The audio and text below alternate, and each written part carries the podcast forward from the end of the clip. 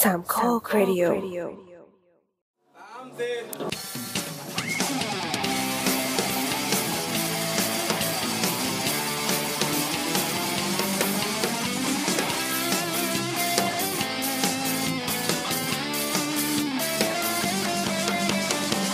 เปิดประตู เปิดออกดูว่าใครมา ก็อยู่สบายแล้วนี่นาแล้วใครจะมาเป็นศัตรูหัวใจ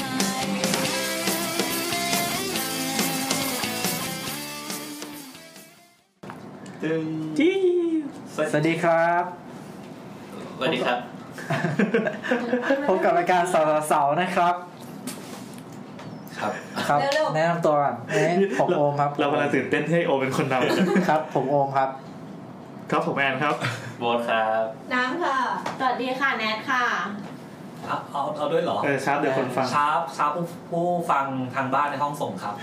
ครับ ตอนกัน นี่ EP นี้ เดี๋ยวถ้ามันไม่บอกว่ามาจากรายการอะไรจะได้ทายอิน พักกองครับพักกอง อ่า ทายทายทายบ่อยแล้วไง อ่า ไม่เป็นไรพี่ก็วนๆกันนี่แหละ ไม่ ครับ เราต้องบอกก่อนว่า EP เนี้ยคุณโอมอ่ะจะเป็นลีด ครับ ครับ ใครที่เป็นแฟนคลับคุณโอมตอนนี้ยืนขึ้นปรบมือเลยนะ อันลีดพอ กรี๊ดด้ว ใช่ ย ว่า ตายละ เขินจัง วันนี้เราจะพูดเรื่องอะไรครับ เดี๋ยวเดี๋ยวเราบอกวันที่ก่อน อ่ะ เดี๋ยวรีบ โอเค วันนี้เป็นวันที่ 6 เมษายน2560นะครับ แต่เราอัดก่อนหน้าประมาณ 1 อาทิตย์ นะครับเหมือนเราอัดจากต่อจาก EP ที่แล้ว ดังนั้นคราวนี้เราจะนึกได้ว่า เราจะต้องบอกไว้ก่อนว่าถ้ามีอะไรก็สามารถคอมเมนต์ได้นะครับ ครับ ถ้าใครที่ฟังที่ซาวฟาวนะครับ เราสามารถเขียนคอมเมนต์ในในวินาทีที่ถ้าเกิดว่าโอมพูดผิดเลยจะด่าโอมก็ด่าได้เลยตรงนั้น ใช่ให้เขียนว่า โอมตึ๊ด หรือจะด่าย้อนหลังก็ไปใน Twitter ได้เลยสาวสาวสาวนะครับ ครับ คิดว่าโอ้มึง เออแล้วก็เมนชั่นชื่อผมมาเลยก็ได้ นะครับ เอาอะไรไปเครื่องหลังคาบ้านเลยก็ได้นะครับอ่ะสำหรับ EP นี้เกี่ยวกับอะไรครับโอมครับ เอ่อเกี่ยวกับเรื่องบ้านครับ อ่ะ ซึ่ง ที่ผ่านมาเลยไม่เคยคุยเรื่องบ้านเลยเหรอ ก็ เราเราเป็นรายการสถาปนิกภาษาอะไรวะ ไม่คุย คุย ไปบ้างนิดหน่อย เมืงคุยสยามคุยคณะราษฎรให้โนดจับ เราเป็นลูกครึ่งลูกครึ่ง คุยเรื่องขี้ ตอนนั้นรู้สึกอยากท้าทายอำนาจครับ ใครใครท้าทาย โบสกับโบสครับ เอาเหรอ อ้าวเหรอ ถ้ามีอะไรก็จับโบสนะครับ อ่ะอ่านวันนี้วันนี้เราถึงมาคุยเรื่องบ้าน เนื้อหาที่ใกล้เคียงบ้านที่สุดเราน่าจะเป็นเรื่องขี้นะ เออ เอาจริงๆเพราะมันเป็นส้วมไงเรื่องส้วม เออใช่ ก็จัด เอ ไป อ ห้องจัดไปห้องน้ำได้ปะ จริงเนอะเราแทบไม่เคยพูดอาคารเล็กเลยว่ะ นั่นสิ เราก็ไปพูดเมือง อื พูด มพูดสเกลใหญ่เกิน คนอะไร อืมดังนั้น EP นี้น่าจะเป็นเหมือนกับการเปิดจักรวาลซีรีส์ถัดๆไปของเรา ก็จะเป็นซีรีส์ที่เกี่ยวกับเรื่องบ้าน เพราะจะบอกว่าเรื่องบ้านเนี่ยมันมีรายละเอียดปลีกย่อยที่น่าสนใจนะทำไมทำไมน้ำก็ขยับไปตรงนู้นด้วย เสียงดัง เมื่อ อ่ะ กี้อยู่น้ำก็ขยับเก้าอี้ไปเหมือนจะไปแอบตดอยู่ตรงนู้นไม่ให้ใครได้กลิน นี่ เออ เสียงดังอ่ะ เราเวลาแบบไปฟังแล้วเสียงแวดขึ้นมาแล้วรู้สึกแบบเฮียนี่เสียงดังอ่ะ ไม่มีอะไรหรอกคนอื่นเขาก็รำคาญเหมือนกัน ขอโทษนะคะ อย่างนี้คืออ่าเลยลืมลืมคิดเรื่องนะคือบ้านน่ะมันอยู่เป็นเป็นสิ่งเป็นสถาปัตยกรรมที่อยู่ติดกับเรา อืม หนึ่งวันเนี่ย มากกว่าครึ่งวันปะมีใครจะอยู่บ้านมากกว่าครึ่งวันต่อวันไหม งงงง บอส อ๋อเหรอเอากลายเป็นพวกติดบ้านทั้งนั้นเลย อืม ไม่ไม่อยู่ที่ทำงานทำงาน ผม เลย เป็น เหรอ ผมเป็นอินโทรเวิร์ดเลย อ๋อ เราเป็นที่ขี้ขโมย คิดคิดเรื่อง ที่ นี้ ผมไม่ได้ครับขัดเอง อืมนั่นแหละคือบ้านน่ะมันดันเป็นสถาปัตยกรรมที่อยู่ติดกับเรา อืม แทบจะครึ่งวันได้มั้งถ้าเป็นคนทั่วไปก็มันครึ่งวันครึ่งครึ่งๆอะ อืม แล้วเราก็อาศัยกินอยู่รับนอนกินขี้ปี้นอนอยู่ที่บ้าน ครับ เอารายการนี้พูดว่าปีเลยเหรอ ปี้ พูดได้ ปี้นะครับปี้ภาษาเหนือภาษาเหนือ แปลว่า พี่ปี ปี้ คิดว่าแปลว่าลงเพจ อันนั้นนะครับ ก็นี่ก็เรื่องจริงที่เราสามารถทำอยู่ที่บ้านได้ บ้านตัวเองนะครับ อ่าเลยไปต่อไม่ถูก ครับ งี้ดังนั้นบ้านมันน่าจะเป็นจะเป็นสิ่งที่สำคัญกับชีวิตเรา แต่เราก็ยังไม่เคยมาคุยกันจริงๆจังๆเกี่ยวกับบ้านสักทีว่ามันเป็นยังไงมันคืออะไร เออ มีคนไม่รู้ด้วยเหรอวะ เออจริงๆ คือมันมีคนที่พยายามจะให้คำนิยามของบ้านอะหลากหลาย คือเราทุกคนแบบ เราทุกคนแบบจะมีคำนิยามของบ้าน เฉพาะตัวแต่ละคนอ่ะไม่เหมือนกันถู ยั ก ง ปะ อมยังอมให้นิยามเขาว่าบ้านว่าไง อ๋อ แบบเป็นวิชาการก่อน ไม่แบบไม่ไม่วิ เอ ชา อ กาเออรมันเป็นความรู้สึกอย่างนี้ บ้านนะครับ ของผมบ้านน่าจะเป็นสิ่งที่เขาเรียกว่าอะไรเขาเรียกว่าเราสามารถ เราสามารถบรรยายทุกอย่างได้อะ ไปเขียนผนังบ้านนี้ หมายถึงว่า คือเราสามารถกำหนดทุกอย่างด้วยตัวเราเองได้อะว่าเอ่อว่าบ้านเราควรจะเป็นยังไง อืม คือคือองค์สื่อตัวเองออกมาจากรูปทรงของบ้านเนี้ย อย่างสถาปัตย์ของบ้านนี้ใช่ไหม เอ่อก็ไม่ไม่ขนาดนั้นนะค ไม่ รับ กูมีเงินเท่านี้กูซื้อได้เลยทำไม โอโอเค น่าอย่างพี่แอนเอ่อเอ่อพี่แอนเนี่ยบ้านคืออะไร รู้สึกว่าบ้านมันคือที่ที่เราใช้ชีวิต อืม เราเข้าไปใช้ชีวิต เอ่อพี่ใชัย แล้วแนนอ่ะ บ้านคือที่ที่เรานอนมากกว่าหนึ่งวัน อืม เดี๋ยวนะ โดยโดยไม่ต้องบอกใครอ่ะโดยไม่ต้องเสียเงินนะ จริงๆนอนแบบสนามหลวงอะไรอย่างงี้ก็ได้ปะ ไม่รู้ว่าคือเราอ่ะเคยเคยไปใช้ชีวิตต่างประเทศใช่ปะแล้วคือ อ่า หลาย ๆ คนก็จะรู้สึกว่าตรงนั้นนะมันเป็นหอมันเป็นอะไรเงี้ยแต่เราอ่ะรู้สึกไปแล้วว่านี่คือบ้านอ่ะ อืม เออก็รู้สึกว่ามันมันเป็นที่ที่เราแบบ คือถ้าเราเหนื่อยเราอะไรเราอยากไปพักตรงนี้ มันเป็นที่ที่เราแบบกบดานอ่ะ เป็นที่นอนอะไรอย่าง กบ เงี้ย ดานไม่ใช่คำว่ากบดานโอเคนะ น้ำก็รู้สึกเหมือนคล้ายๆนะเต้มันเหมือนเป็นเซฟโซนที่แบบ เป็นที่อยู่อะที่ เฮ้ย พักที่แบบเป็นเซฟโซนของเราอะ เออพอพูดว่าเซฟโซนรู้สึกแบบอุ่นใจดีนะ ใช่ใช่รู้สึกว่า เออ กูจะไปทำงานแล้วทำอะไรนี้แบบเหนื่อยมาแค่ไหนก็ได้ แต่กลับมาที่นี่ปุ๊บเนี่ยคือที่ของกู เราสามารถเดิน I am แก้ผ้าแกว่ง เออ ได้ทั่วบ้าน ใช่ แกว่งแขน แกว่งแขน อยู่ข้างนอกเราอาจจะแบบเป็นอีกคนนึงแต่เข้ามาในเนี้ยเราเป็นตัวของตัวเองละ เป็นที่ที่เราอยากทำอะไรก็ได้ เก๋ เออเออเออของผมก็เหมือนกันที่บอกว่า ๆ ไม่ไม่ไม่อะไรวะ ทำไมกอ เห ง มือน ไม่กเหล้อง มือน ว่ะ เหมือนในเชิงที่บอกว่าเราสามารถทำอะไรก็ได้ไงที่ผมบอกว่า ที่ผมบอกว่าบ้านของผมก็คือ เราสามารถเราสามารถใส่อะไรลงไปในมันก็ได้ หรือแบบเรามี ยกเป็อำนอ นาจ ย่าง อะ หนึ่ง อะไรครับ เมีย แฟน คือเรามี คือเรามีอำนาจอะ ไปต่อ เรามีอำนาจในบ้านหลังนั้นอะในขอบเขตของ ผม เรา ผมอยู่ในบ้านผมจะไม่มีอำนาจเลยครับ อันนี้คือบ้านที่มีแฟนใช่ปะใช่ปะ อ่ะอันนี้มีอำนาจแต่ไม่มีแฟนเลือกเอานะคะ จะมีอำนาจหรือว่าจะมีแฟน โอ้โหเทรดออฟอัน อ นี้ ย่างอ ใหญ่ ย่างอย่างพี่ชาเนี่ยครับพี่ชาอ่ะอย่างพี่ชานี่อยู่บ้านนางวันเนี่ย เออเออเออ เอออย่างอย่างบ้านพี่ชาคืออะไร นั่นเหมือนเป็นฐานทัพอะฐานทัพที่แบบเหมือนแบบเราไปไหนมาก็ตามเราจะกลับมาที่นี่เสมออะเพื่อแบบมาชาร์จพลังมากินข้าวมานอ โอ้ น เป็นจุดเซฟเนี่ยเหรอ เออแล้วก็เพื่อเราเพื่อออก เออเออ เพื่อที่จะออกออกไปแบบไปทำงานออกไปแบบเหมือนไปเที่ยวไปอะไรใหม่ ๆอะไรเงี้ย อ่า หรือว่าสมมติมันแล้วฐานก็ย้ายไปได้เรื่อยๆสมมติบ้านบ้านเก่าไม่อยู่แล้วก็ไปอยู่ฐานใหม่ ก็เป็นมันเหมือนเป็นฐานอ่ะ เออ พอเราเปลี่ยนแมป มิติ เราก็จะมี ของการ จุดเซฟใหม่ เหมือนเป็นจุดเซฟอะไรเงี้ยโรงแรมก็เป็นแค่เหมือนเช็คพอยต์ชั่วคราวไปแค่นอนคืนสองคืนอะไรเงี้ยแต่บ้านมันเหมือนเป็นฐานใหญ่อ่ะที่ไปทำอะไรที่ไหนก็ตามก็กลับมาบ้านเสมอ อืม ครับอ่ะ โบทไป โบ ยั ส ง ครับโบส ต้องรอรอนะครับคน สุดท้าย สุดท้ายมัน คือ ก็ คือมดว่าบ้านบ้านสำหรับมดมันคือที่ที่เรา สถานที่ที่เราต้องใช้เวลา อยู่กับมันช่วงเวลาหนึ่งอะ อืม จนที่เรารู้สึกว่ามันคุ้นชินแล้วสามารถใช้ชีวิต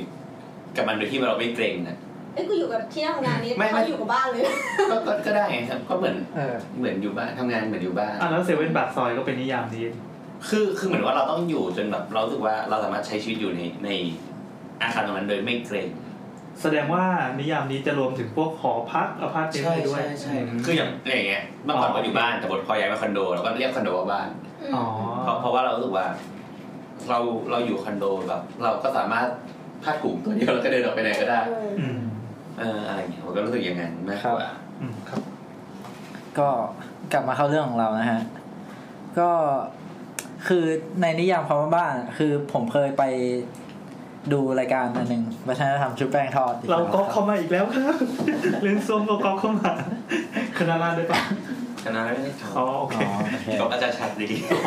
เออก็วัฒนธรรมชุบแป้งทอดอยากก๊อปคณะราษฎรของเราไป ก็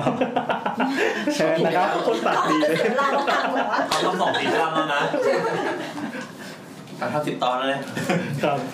ครับเอ่อในวัฒนธรรมชุบแป้งทอดนะครับ เขาก็เหมือนกับให้นิยามของบ้านไว้ว่าคือ ไอเดียหลักของบ้านอ่ะ ก็คือมาจากเหมือนกับที่คุณน้ำได้บอกไว้อะมันเป็นที่หลบภัย อืม เออ ก็คือเหมือนกับอยู่แล้วก็สบายใจอะไรอย่างเงี้ยครับ อืม เออแล้วถ้าบ้านที่อยู่เราไม่สบายใจอะมันก็ไม่ใช่บ้านใช่ไหมอันนี้ก็เออนึกภาพแบบมีผีหรืออะไรเงี้ย อ๋อ ก็ หรือไม่ก็พ่อแม่ตีกัน สามารถ DM ไปที่ YouTube นะ เพื่อเล่าประสบการณ์ของคุณ ตามที่น้ำเข้าใจนะ ความรู้สึกก็คือ อืม เวลาที่มีลูกค้ามาอยากอยากได้บ้านเนี้ยแล้วเขาเขาจะพูดสิ่งที่เขาชอบ สิ่งที่เขาต้องการออกมา ครับ แล้วจะมีคนคนหนึ่งในกระบวนการเนี้ยที่เข้ามา แปลงคำพูดของเจ้าของบ้านอะแปลงความรู้สึกของเจ้าของบ้านออกมาเป็นห้อง เป็นแนว ออกมาเป็น ธนาคาร อาคาร ซึ่งนั่นก็คือผู้รับเหมานะครับ นั่นคืออย่างเราเนี่ยแหละก็คือสถาปนิก อ่า เอ่อที่จะแปลงทุกอย่างออกมาให้ให้ให้จากที่พี่ชอบบอกว่า ผมชอบทำงานที่บ้านครับ อย่างเงี้ยสถาปนิกเริ่มไม่คิดละแปลว่าการทำงานของเขาก็คือส่วนหนึ่งในชีวิตละ อืม ห้องทำงานจะต้องเป็นยังไง ห้องทำงานต้องไม่ใช่แค่ห้องทำงานละมันต้องเป็นห้องที่เขาอยู่นานกว่านั้นอะไรเงี้ยกลับมา เหมือนเหมือนบ้านพี่แอนไงบ้านใหม่พี่แอนอะ อืม ทำไมครับ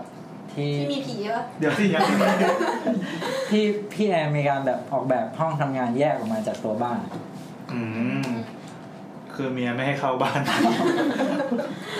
นึกว่าอันนั้นเกิดจากไลฟ์สไตล์ที่ชอบทำงานคนเดียวอะ ไม่แอนเดอร์แลนด์ไตเบียร์ เนี่ยเอาจริงๆแล้วตายที่อันยุคหลังนะคือรู้สึกเหมือนจะมีใครก็ไม่รู้ว่าแปลกหน้ามาบ้านเรื่อย เออเออ เออว่ะ ตรงนี้ ไงตรงนี้หมดเลย ตอนแรกเราเราก็รู้จักว่าเฮ้ยคิดคิดว่าทุกคนน่ะรู้จักพี่แอนก่อนนะพอมาถึงโอ้รู้จักกันมาทั้งนั้นเลยรู้จากข้างนอกกันมา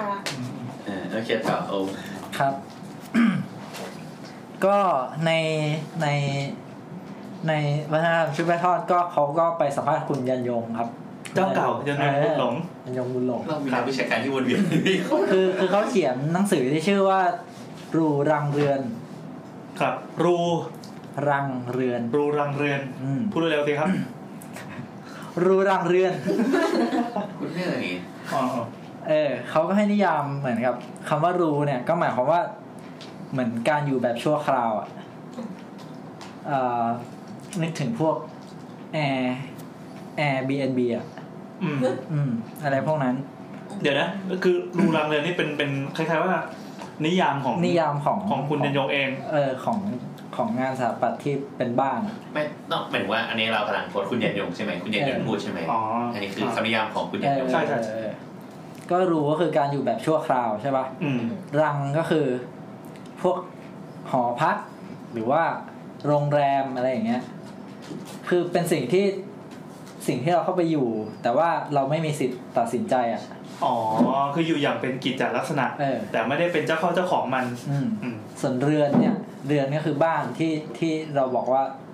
เราสามารถตัดสินใจทุกอย่างได้ด้วยตัวเองด้วยตัวเราเองอ่ะ ถ้าเรามีตังค์ เออ ไม่เราไม่มีตังค์ก็ทำได้ ซึ่งเราว่าอันเนี้ยเขาต้องเบสมาจากพฤติกรรมสัตว์เพราะว่ารูมันจะเหมือนแบบไม่มีสตรัคเจอร์อะไรหรอกว่าขุดเข้าไปแล้วก็อยู่ อืม แล้วมันมักจะพังตามฤดูกาลเช่นแบบ น้ำลดอะไรอย่างเงี้ยรูก็จะแบบพังและต้องไปหารูใหม่อะไรอย่างเงี้ยเออ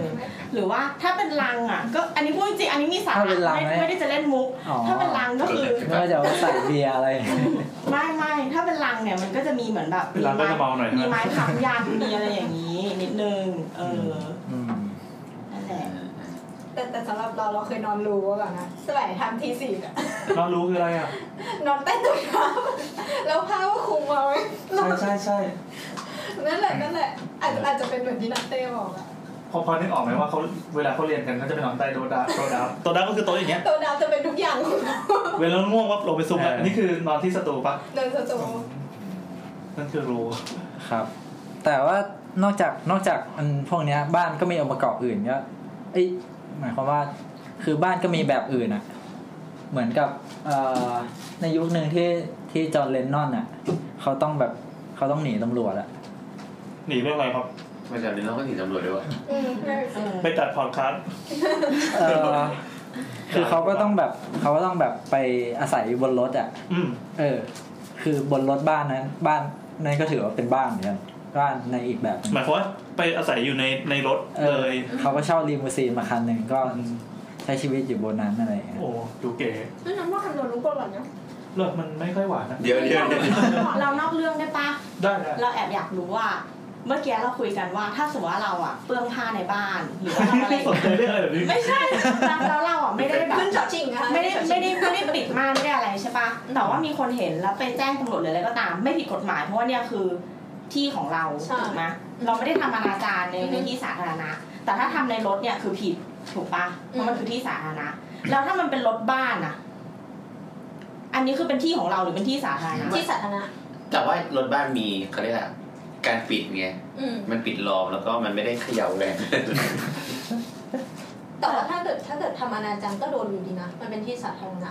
แต่รถบ้านมันจะมี residential area ใช่ปะที่เขาไปจอดแล้วก็ติดอะไรอะ เออ เอาเอาท่อมาติดเพื่อระบาย เสียบปลั๊กชาร์จอะไรกันอย่างเงี้ย ถ้าเอากันตรงนั้นอะแต่มีคนมาเห็นอย่างเงี้ยผิดไหม อันนี้ต้องไปดูขอบนิยามของกฎหมายของไทยว่ามันมีกำหนดให้รถบ้านด้วยหรือเปล่าป่ะ ประเทศไทยไม่น่ามีที่จอดรถบ้าน เออแต่ไม่ได้ทำ คือถ้า ไม่ ไม่ มี มีถ้าไม่มีก็แสดงว่ากฎหมายไม่ได้ ก็เป็นที่สาธาร ไม่ ณะ ได้ครอบคลุมไว้ มันโดนแน่ แต่ว่าถ้าเป็นเดินเข้าแอเรียอย่างนั้นนะคิดว่าไม่น่าผิดนะ อย่างประเทศที่มีครอบ เอาจริงๆเราว่านิยามคำว่าสาธารณะมันคือคนอื่นต้องมองเข้าไปเห็นนะเรารู้สึกว่ามัน อืม ไม่โอเค อันนี้ความเห็นส่วนตัวเนาะ เออในความเห็นส่วนตัว อ่าถ้าเป็นเราเป็นพวกชอบโชว์ เราทำบ้านทั้งหลังเป็นกระจกหมดเลยอ่ะ ก็สมอ่ะสมมติถ้าแนตเต้อยู่พื้นที่บ้านของนัทแนตเต้ใช่ป่ะ อืม ก็ไม่ไม่ผิดนะ ไม่ผิด ฟังเลย ไม่ไม่คือคืออย่างนี้มันเราตอนประมาณปีสองเราเคยไปฟังเลคเชอร์ของออฟฟิศชื่อว่าแพ คิดว่า ทิ คิดว่าเคยไปแก้ปัญ ไม่ หา ใช่ เขาเขาก็บอกว่าแบบ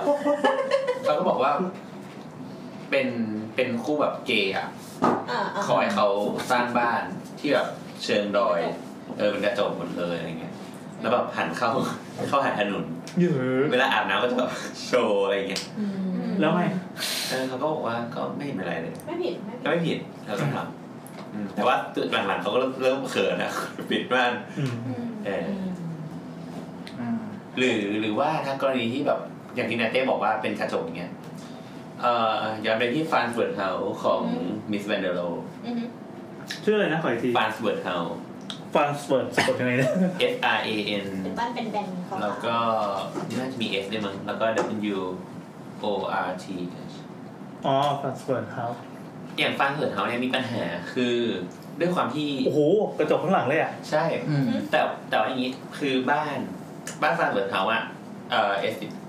ที่ตั้งของมันคือสวนคล้ายๆสวนเนาะเป็นที่โล่งๆแล้วก็ เป็น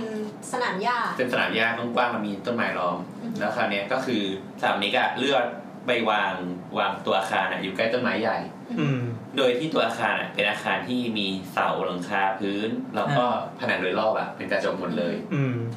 ถ้าอยากปิดก็คือต้องรูดม่านเอา ใช่ คือปัญหาหมดฟานฟุดเฮาเนี่ย คือตอนหลังอะสถามนิกโดนฟ้อง เรื่องอะไรอ่ะ เรื่อง ใช้ไม่ได้จริง เอ่อเรื่องหนึ่งคือเรื่องงบประมาณเกิน อืม แล้วสองคือ เจ้าของบอกว่าพอเข้าไปแล้วอะรู้สึกตัวเองเหมือนเป็นสัตว์ที่อยู่ในสวนสัตว์อะ โอ้โห ด้วยความที่ว่าแอเรียมันเหมือนสวนสาธาร คือ ณะ คือเขาเขาแจ้งบอกว่าเขาบอกว่าประมาณว่าเขาเหมือนขับรถยนต์เข้ามาเนี่ย คือมองไปเห็นบ้านนะขนาดขยะที่อยู่ในบ้านนะพี่ต้องเก็บแบบเก็บอยู่ในตู้อะ ตู้ที่เก็บให้มิดชีดอะไร เออตู้ให้มิด เนี่ย ไม่งั้นมันก็ ได้ จะเห็น โชว์ทุกอย่าง ใช่ เขาก็ฟ้องว่ามันอยู่ได้ไม่ได้จริง แต่ถามนี้เขาบอกว่าสุดท้ายแต่ว่าสุดท้ายมิสเบนเดอร์ก็ชนะนะก็ก็แจ้งบอกว่า ก็นี่ไงก็เอาให้มึงแบบแอปพูดทุกครั้งอะ อืม ดังนั้นคุณฟ้องเราไม่ได้ อืม เออ ถือว่าเซ็นผ่านแล้ว ใช่ ใช่ใช่ แต่แต่ก็อย่างที่มันก็มีประเด็นคือ บ้านมันใสขนาดเนี้ย อืม แล้วอย่างเงี้ยก็อย่างที่แนนเต้บอกว่า อืม ไม่ว่าทำอะไรมันก็ต้องเห็นหมดอ่ะ อืม เออ กลับมาครับ ก็เมื่อกี้ถึงถึงนิยามของบ้านใช่ปะ ใช่ใช่ ก็ทีนี้ก็มาถึงนิยามในเชิงของสถาปัตยกรรมแล้วกันเนาะ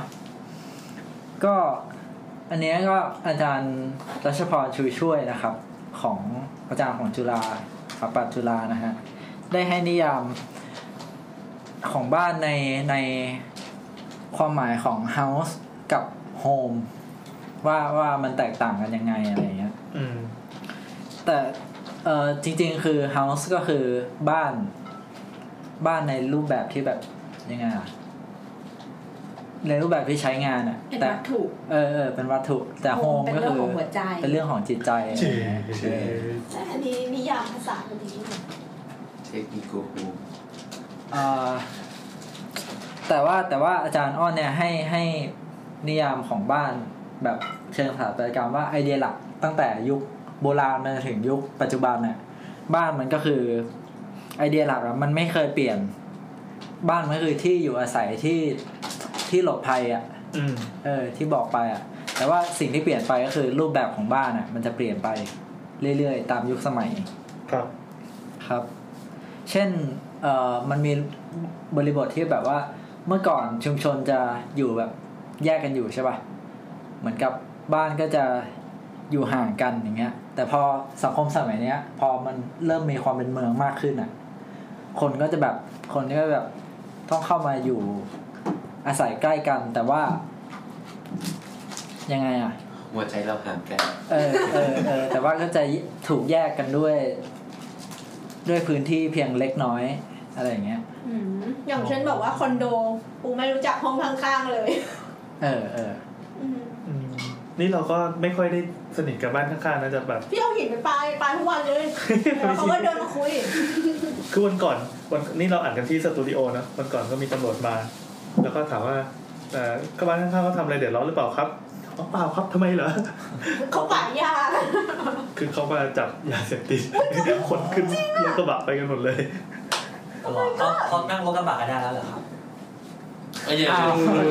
เดี๋ยวเดี๋ยวเดี๋ยว ตายแล้ว อ่ะต่อเลยต่อเลย ก็แต่จริงๆเราก็คุยกับข้างบ้านอยู่นะ นะครับ ทำไมเรารู้สึกว่ามันไม่จริงอ่ะ เรารู้สึกว่าเมื่อก่อนอ่ะตึกแถวเยอะมาก แต่เดี๋ยวเนี้ยไม่มีตึกแถวใหม่ๆแล้ว มันเป็นเรื่องของราคาที่ดินนะเรามองว่าเนี่ย เพราะว่าในเต้มองในบริบทของกรุงเทพไง อืม ซึ่งราคาที่ดินมันแพง หนึ่งหนึ่งแบบบ้านถ้าเป็นเมื่อก่อนอะหนึ่งไร่สร้างบ้านได้หนึ่งหลังอะไรเงี้ย แต่เดี๋ยวนี้หนึ่งไร่มันไม่ได้แล้วห จะ นึ่ง สร้าง ไร่ คอนโดดีกว่า เออสร้างคอนโดคุ้มกว่า เป็นความคุ้ม ความหนาแน่นของคนต่อพื้นที่มันเยอะอะ อืม เรื่องเงินเงินทองทองล้วนๆเลย เนี่ยอย่างเมื่อกี้มีเกตเรื่องเฮากับโฮมอะ ครับ คือสังเกตไหมว่าเดี๋ยวเนี้ยจะใช้คำว่าเทาโฮมมากกว่าเทาเฮา อืม ถ้าเป็นเมื่อก่อนเราจะใช้เป็นคำว่าเทาเฮา เออทำไมล่ะ ก็เพราะว่าโฮมมันอบอุ่นกว่า เอ มัน อ เป็นภาษามาร์เก็ตติ้งใช่ไหม อืม ภาษา ใช่ ใช่ไหมครับมาร์เก็ตติ้ง เออ แล้วต่อไปจะเป็นเทาอะไรที่มันดูอุ่นกว่านี้ คาวฮอล เทาวอม นะครับอ่าครับผมต่อ ก็หลังจากนี้เขาก็จะเป็นเรื่องของการถกเถียงกันว่าบ้าน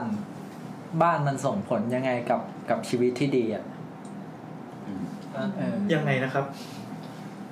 คือบ้านและชีวิตที่ดี อย่างยังไงครับ ยกตัวอย่างยกตัวอย่าง ยกตัวอย่างว่า คือคือถ้าพูดถึงชีวิตที่ดีอ่ะมัน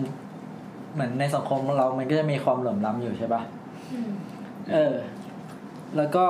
คือถ้าถ้าสถาปนิกคนหนึ่งจะต้องไปออกแบบบ้านในเชิงกายภาพอ่ะสถาปนิกจะต้องทำยังไงให้ให้คนนั้นน่ะมีชีวิตที่ดีโดยโดยการออกแบบของตัวเองอ่ะ อืมบดทำไง เราว่ามันต้องตอบเรื่องแบบปัจจัยพื้นฐานแบบว่า อืม มีอะไรอะเข้าห้องนอนแล้วก็แบบ ไม่ใช่ห้องนอนหมายถึงว่า มีระบบสุขอนามัยที่ดี อืม อืม เออแยกส่วนเปียกส่วนแห้ง แยกส่วนที่ต้องใช้งานแบบเช่นครัวออกจากส่วนพักอาศัยอะไรเงี้ย อืม หมายถึงว่าโดยพื้นฐานนะหรือห้องน้ำอะไรเงี้ยที่แบบไม่ทำให้เกิดโรคภัยเราว่าเนี่ยคือเบสิกของการมีบ้านแล้วก็มีโครงสร้างที่แข็งแรงมั่นคงเราว่าเรื่องความสวยงามเป็นเรื่องท้ายๆ เป็นเป็นเป็นความชอบ เออแล้วก็อาจจะเขาเรียกอะไรต้องรีเลทกับสิ่งที่เขา เขาเป็นอะเช่น อืม เช่นแบบมีลูกก็ควรจะต้องได้เจอหน้าลูกทุกวันหรือเปล่า ไม่ใช่ว่ามาถึงเรามีผนังกั้นพ่อทำงานอยู่ในห้องไม่เจอหน้าลูกเลยอะไรเงี้ยสมมติสมมติ เอออันนี้น่าสนใจ คือเราสามารถดีไซน์วิถีชีวิตของครอบครัวนี้ได้ด้วยการออกแบบบ้านเลย เช่น ถ้าจะทำห้องซอยๆ ก็คือต่างคนต่างอยู่ แต่ถ้าทำเอาทีวีไว้ตรงกลางโถงแล้วทุกคนต้องมานั่งรวมกัน คือ อะไรย่งเงี้ย คือถ้าลองลองคิดแบบ เป็นภาพสมมติว่าเป็นกล่องคิวบิกหนึ่งอัน อืม ครับสิบคูณสิบก็ได้เนาะขึ้นมาปุ๊บเข้ามาเราสามารถทำอะไรกับภายในกล่องได้บ้าง อืม เช่นมีสมมติเราบอกว่าภายในกล่องเข้ามาเจอห้องนั่งเล่น เจอห้องกินข้าว ห้องดูทีวีปึ๊บหรือเราจะเข้าไปรัดซอยแบบคอนโดเลยเรามีผนังกันซอยก็เป็นห้องแบบสิบไม่ใช่ เออแล้วก็ ไม่ใช่ซอยห้อง พี่หัวเราะหัวเร็วมากเลยอ่ะ เออเนี่ยก็คนอย่างเงี้ยแหละเออก็อย่างเงี้ยคือมันมีพื้นที่สิบคูณสิบมันก็ทำอะไรก็ได้ เช้าเช้านึกถึงในเนี่ยบ้านที่แบบมีคนแก่อะที่แบบเหมือนบ้าน อ่ามี มีคนแก่เขาจะเอาคนแก่มาอยู่ข้างล่างไม่ให้ขึ้นแบบบันได อ่า ถึงชั้นสองอะไรเงี้ย ห้องน้ำจะต้องมีความแคบหน่อยเพราะว่าเหมือนเวลา อ่า ลงไปแล้วแบบยังขนาดหน้าแบบ อืม แบบไม่ล้มหัวฟาดพื้นอะไรเงี้ย แต่พอพูดถึงเรื่องชีวิตที่ดีอะเราไม่ค่อยนึกถึงการออกแบบเราจะนึกถึงโลเคชันอย่างเดียวเลยอะถ้าแบบว่าคือในฐานะที่เป็นมนุษย์เงินเดือนเนกอะปะเราจะแบบ เนี่ยทางการตลาด ถ้าที่ทำงานอ่ะมันอยู่ไกลจากบ้านอ่ะแค่นั้นก็ชีวิตแย่แล้วอ่ะไม่ว่าบ้านจะสวยแค่ไหน แต่ฉันใช้เวลาหนึ่งชั่วโมงครึ่งกว่าจะถึงบ้านอย่างเงี้ย ก็เหมือนการเกิดของนี่ไงก็เหมือนที่ไอโอขายอ่ะ เออแต่ว่าอันนั้นก็อุ๊ยเราจะไม่พูดชื่อเอาเป็นว่าคอนโดแห่ง หนึ่ง ที่เพื่อนเราอยู่ เพื่อนเราพูดขนาดว่าแบบสถาปนิกมาดูบ้านอ่ะ เราสถาปนิกมาดูห้องที่คอนโดอ่ะเราพูดว่าเฮ้ยมันอยู่ไม่ได้จริง ถ้าคุณวางโซฟาตรงเนี้ยฟากหนึ่งของห้อง อีกฟากหนึ่งเป็นทีวีสายตาสั้นแน่นอน มันดูไม่ได้ใช่ มันมันมันไม่ตอบโจทย์แบบการใช้ชีวิตจริง ๆ อ่ะ มันขาย แต่อัน แค่ นี้ คอ อัน น นี้ไม่ เซ็ ใช่ ป ไอเดียลนะไม่ใช่ที่พูดถึงไอต์อะไรอย่างเงี้ยเดียลอันนี้ตัดไปก่อนไม่ใช่ไอเดียลคือคือ กูเออตอนน้ำไปเที่ยวต่างประเทศ กูก็ได้ ไม่ไม่อยากให้อิมเมจของคนไม่สุภาพไง เอาละ กูมาทุกเทปเลย คือตอนตอนไปเที่ยวต่างประเทศอะเราทีเนี้ยมีไปเจอเพื่อนต่างชาติเราพอบอกเขาว่าเราเขาถามว่าเราทำงานอะไรเราก็บอกว่าเป็นอาร์ติเทคเจอร์เนี่ยเขาถามว่า เออ อาร์ติเทคเจอร์คืออะไรเขาไม่รู้จัก ตอนนั้นน่ะกำลังคิดเลยเนาะแม่งจะอธิบายไงดีวะ นึกว่ากำลังคิดว่ากูจะส่งหมาป่าไปเป่าบ้านมึง แต่ตอนนั้นกูตอบว่าแม่งต้องเท่มากเลยถ้าพูดประโยคเนี้ยไป อ่าอะไรนะ ก็ว่า design your life เย่ เออ คือออกแบบการแบบคนที่จะมาอยู่ตึกเนี้ยกูจะดีไซน์ว่ามึงใช้ชีวิตยังไง อืม แม่งหล่ออีกแล้ว อ่า อ่า อ่า เลดแอนแล้ว แล้วยังไง ไม่ไม่คือมันมันมันอิมแพกมากเกินไปหรอ เฮ้ยมันจริงนะมันจริงคือมันเป็นวิชา มันเป็นหน้าที่หลักของสถานีเลย ใช่ ที่จะต้องออกแบบชีวิตที่ดี เออ ใช่ ด้วยการสร้างสร้างรูรางเรือนขึ้นมาเนี่ย มันสามารถดีไซน์บ้านได้จริงอย่างที่ผมบอกว่าเอ่อระหว่างครอบครัวที่เข้าไปปั๊บบ้านที่มีกล่องแบบไม่ได้ซอยผนังเลย กับบ้านที่ซอยผนังทุกอย่างทุกห้องเป็นเป็นเป็นสัดส่วนของตัวเอง อือฮึ สองครอบครัวเนี้มันก็ต่างกันแล้ว มันก็ต่างกันนะ ใช่ อืม แต่สำหรับเรื่องแบบ ถ้าพูดแบบเนี้ยถ้าเรื่องฟังก์ชันเนี่ยเห็นด้วยมากๆว่ามันมีความจำเป็นเนาะที่ต้องให้มีคนมาออกแบบอะไรของเราในบ้านอะไรเงี้ยว่าอะไรควรใกล้อะไร แต่พอพูดถึงเรื่องความสวยงามอะเรามักจะถูกปลูกฝังในด้านการออกแบบอาร์เคเต็กอะจากไอจีจากไออะไรอย่างเงี้ยเออที่มันเป็นรูปแบบสวยมากๆซึ่งคิดว่าในชีวิตเนี้ยไม่มีทางได้สัมผัสอะ อืม เรารู้สึกว่าเรื่องความสวยงามกับกับชีวิตของคนทั่วไปอะน่าจะห่างไกลกันมาก คือ ที่ เรา จะเกิดขึ้นได้จริง เราว่ามันเป็นรสนิยม คือเราเราแอบคิดว่า ความรสนิยมมันเป็นเรื่องของเขาเรียกอะไรอะของ ของปัจเจกมันเป็น เอ ปั อ จเจ ปัจ ก เจกด้วยแล้วก็เรื่องของพื้นฐานทางเศรษฐกิจ อืม ด้วยอะการเข้าถึง คือถ้าตีถ้าตีเป็นสามเหลี่ยมพีระมิดก็คือมึงเอาฟังก์ชันให้เสร็จก่อน เออใช่ ใช่ ถ้า ใช่ มีงบเท่านี้เอาฟังก์ชันไป ถ้ามีงบเท่านี้เติมความสวยงามอะไร ใช่ใช่ใช่ใช่ อืม อย่างนั้นมากกว่า ครับโอมครับต่อ ครับ แล้วพอ พอจากเรื่องชีวิตที่ดีในบ้านแล้วมันก็ ไอ้ยเดี๋ยวก่อนข้อถกเถียงมันคืออะไรอะ เอ่อ ข้อถกเถียงมันก็คือ มันต่อจากชีวิตที่ดีในบ้านอะว่าหลังจากที่มีชีวิตที่ดีในบ้านแล้วอ่ะ มันส่งผลยังไงกับ กับสังคมอ่ะ ชีวิตที่ดีในสังคมไหมอะไรเงี้ย อืมหมายถึงว่านอกจากการออกแบบชีวิตที่ดีในบ้านแล้วยังต้อง คือ คือ ส่งผลกระทบต่อ เออเออคือการออกแบบ ภาย ชี น วิ อ ต ก ที่ดีในบ้านของสถาปนิกแล้วอ่ะ มันส่งผลยังไงกับ กับสังคมภายนอกบ้างอะไรเงี้ย ก็เหมือนบ้านเป็นแบบเหมือน เป็นจุดเล็กๆนะอย่างเงี้ยเราก็ค่อยๆขยายไประดับเมืองอย่างนี้ใช่ไหม เออเออ หมายความว่าบ้านดีปั๊บชีวิตคนนี้ก็จะดี แล้วทำให้สังคมดีไปด้วยอะไรเงี้ยโอ้ยอย่ากับพูดเรื่องการ เออเออเอออ อย่ากับพูดเรื่องการศึกษา มันพูดยากเนาะอย่างเงี้ย แต่ว่ามันคือมันก็อาจจะส่งผลกับ ถ้าถ้าถ้าพูดถึงที่เป็นรูปธรรมเลย มันอาจจะส่งผลกับรูปแบบของบ้านที่เกิดขึ้นอ่ะหมายความว่าในสังคมที่อย่างเช่น ยกตัวอย่างเช่นที่ญี่ปุ่นอ่ะ ในสังคมที่มันมีความเหลื่อมล้ำน้อยอ่ะจะมีแต่ชนชั้นกลางใช่ปะ่ะคือรูปแบบบ้านของเขามันก็จะเป็นแบบ รูปแบบบ้านที่คล้าย ๆ กันไปหมดอ่ะนึกออกปะ อืม เออ แล้วก็จะแบบ คือคือ คืออย่างพอมามองบ้านเรา มันก็จะมีบ้านทุกแบบเลยถูกปะ อืม ตั้งแต่บ้านที่แบบ จนจนๆเป็นสลัมจนถึงบ้าน สมซ่อสุดๆ เออจนถึงบ้านเศรษฐีรวยเป็นข้าเลือหาสน์อะไรอย่างเงี้ย อืม เออ อ๋อแสดงว่า เออเออยิ่งไปดูประเทศไหนที่บ้านคล้ายๆกันแสดงว่าความเหลื่อมล้ำจะน้อย เออเออเอออย่างนั้น แล้วมันจะเป็นไปได้ไหมว่าเราเข้าไปในย่านที่มันยากจนมันก็จนไปหมด ใช่ เลย ก็อินเดียไง อ้าวแต่อินเดียก็มีความเหลื่อมล้ำสูงเพราะว่า แต่ว่าตัดตัดไอ ไอไอที่มันมีสลัมแล้วมีคนรวยนะมันมีเมืองที่เป็นสีฟ้าสีขาวอ่ะ ทั้งเมืองก็สถาปัตย์เดียวกัน จอร์ หมดเลดบู ย ธ ชาร์ดวูด ไม่เมืองเมืองมันชื่ออะไรอะไรจอร์จจอร์ดบูธบูธสักอย่าง เราเดินอยู่บน มันเหมือนเป็นเมืองเมืองเมืองเป็นเมืองแบบ มันมีปราสาทปราสาทตรงบนภูเขาตรงกลาง เออใช่ แล้วก็มองไปจะเห็นเป็นแบบเมืองอยู่ข้างล่างหมดเลย แล้วเมืองเขาจะทาสีฟ้า ทั้งหมด หมดเลย ซึ่งการทาสีฟ้ามันเกิดจากว่าเหมือน บูชา เป็นการไม่ใช่เป็นการผสมยาฆ่าแมลงอะไรสักอย่าง อ๋อ เพื่อเพื่อแบบทาผนังบ้านให้ไม่ให้แมลงมันมาแบบวุ่นวายมาวอลแวร์กับเราอะไรเงี้ย โอเก๋ว่ะ ก็เลยทาทาแม่งฟ้าทั้งเมืองเลยทำให้กลายเป็นเมืองสีฟ้าไป ซึ่งมาถึงปัจจุบันก็ จุด ฟ้าบ้างไม่ฟ้าบ้าง ขาวบ้างอื่นๆบ้าง เพราะว่ามันก็แบบเหมือนด้วยการไล่แมลงหรือตรงนั้นนะมันไม่ไม่ไม่มีความสำคัญแล้วอะฉะนั้นฉันอยากได้บ้านสีอื่นฉันก็เอาทาสีอื่นอะไรเงี้ยมันก็มีแบบประมาณเนี้ยเกี่ยวปะ เข้าใจได้ แต่เข้าใจ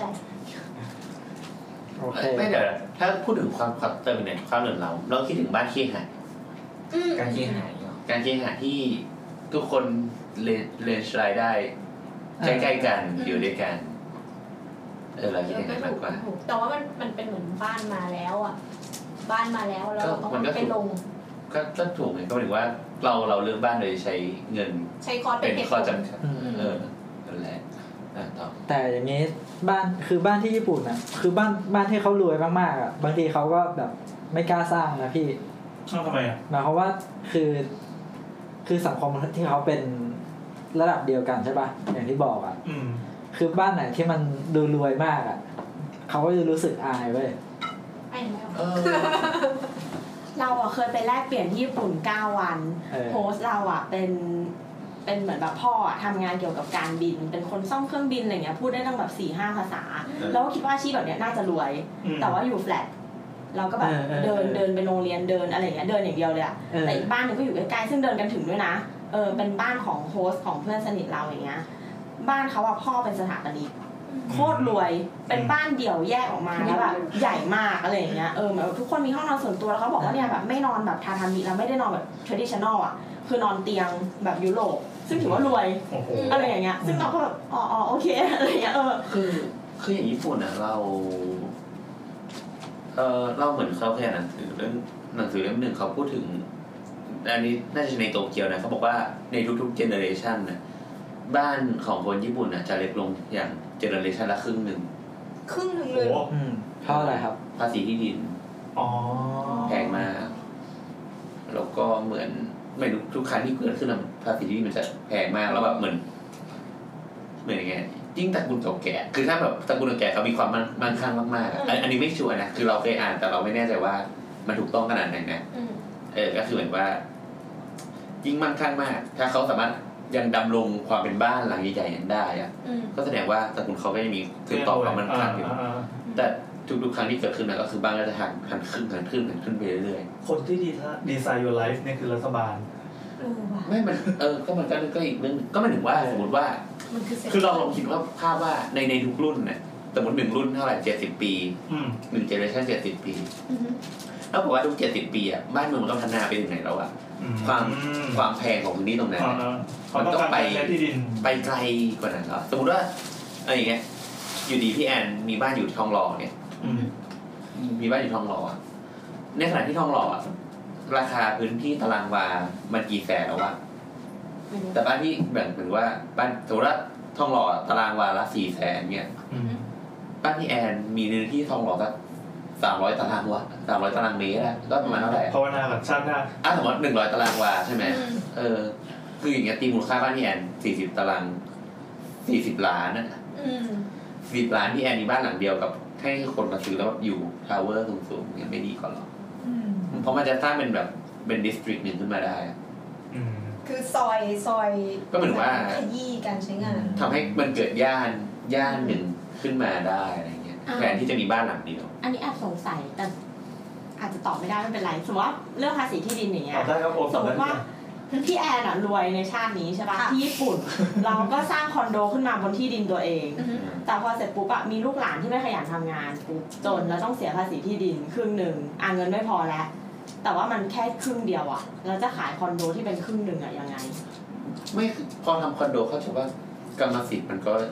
ปลี่ยนปะแต่ว่าส่วนมากเรา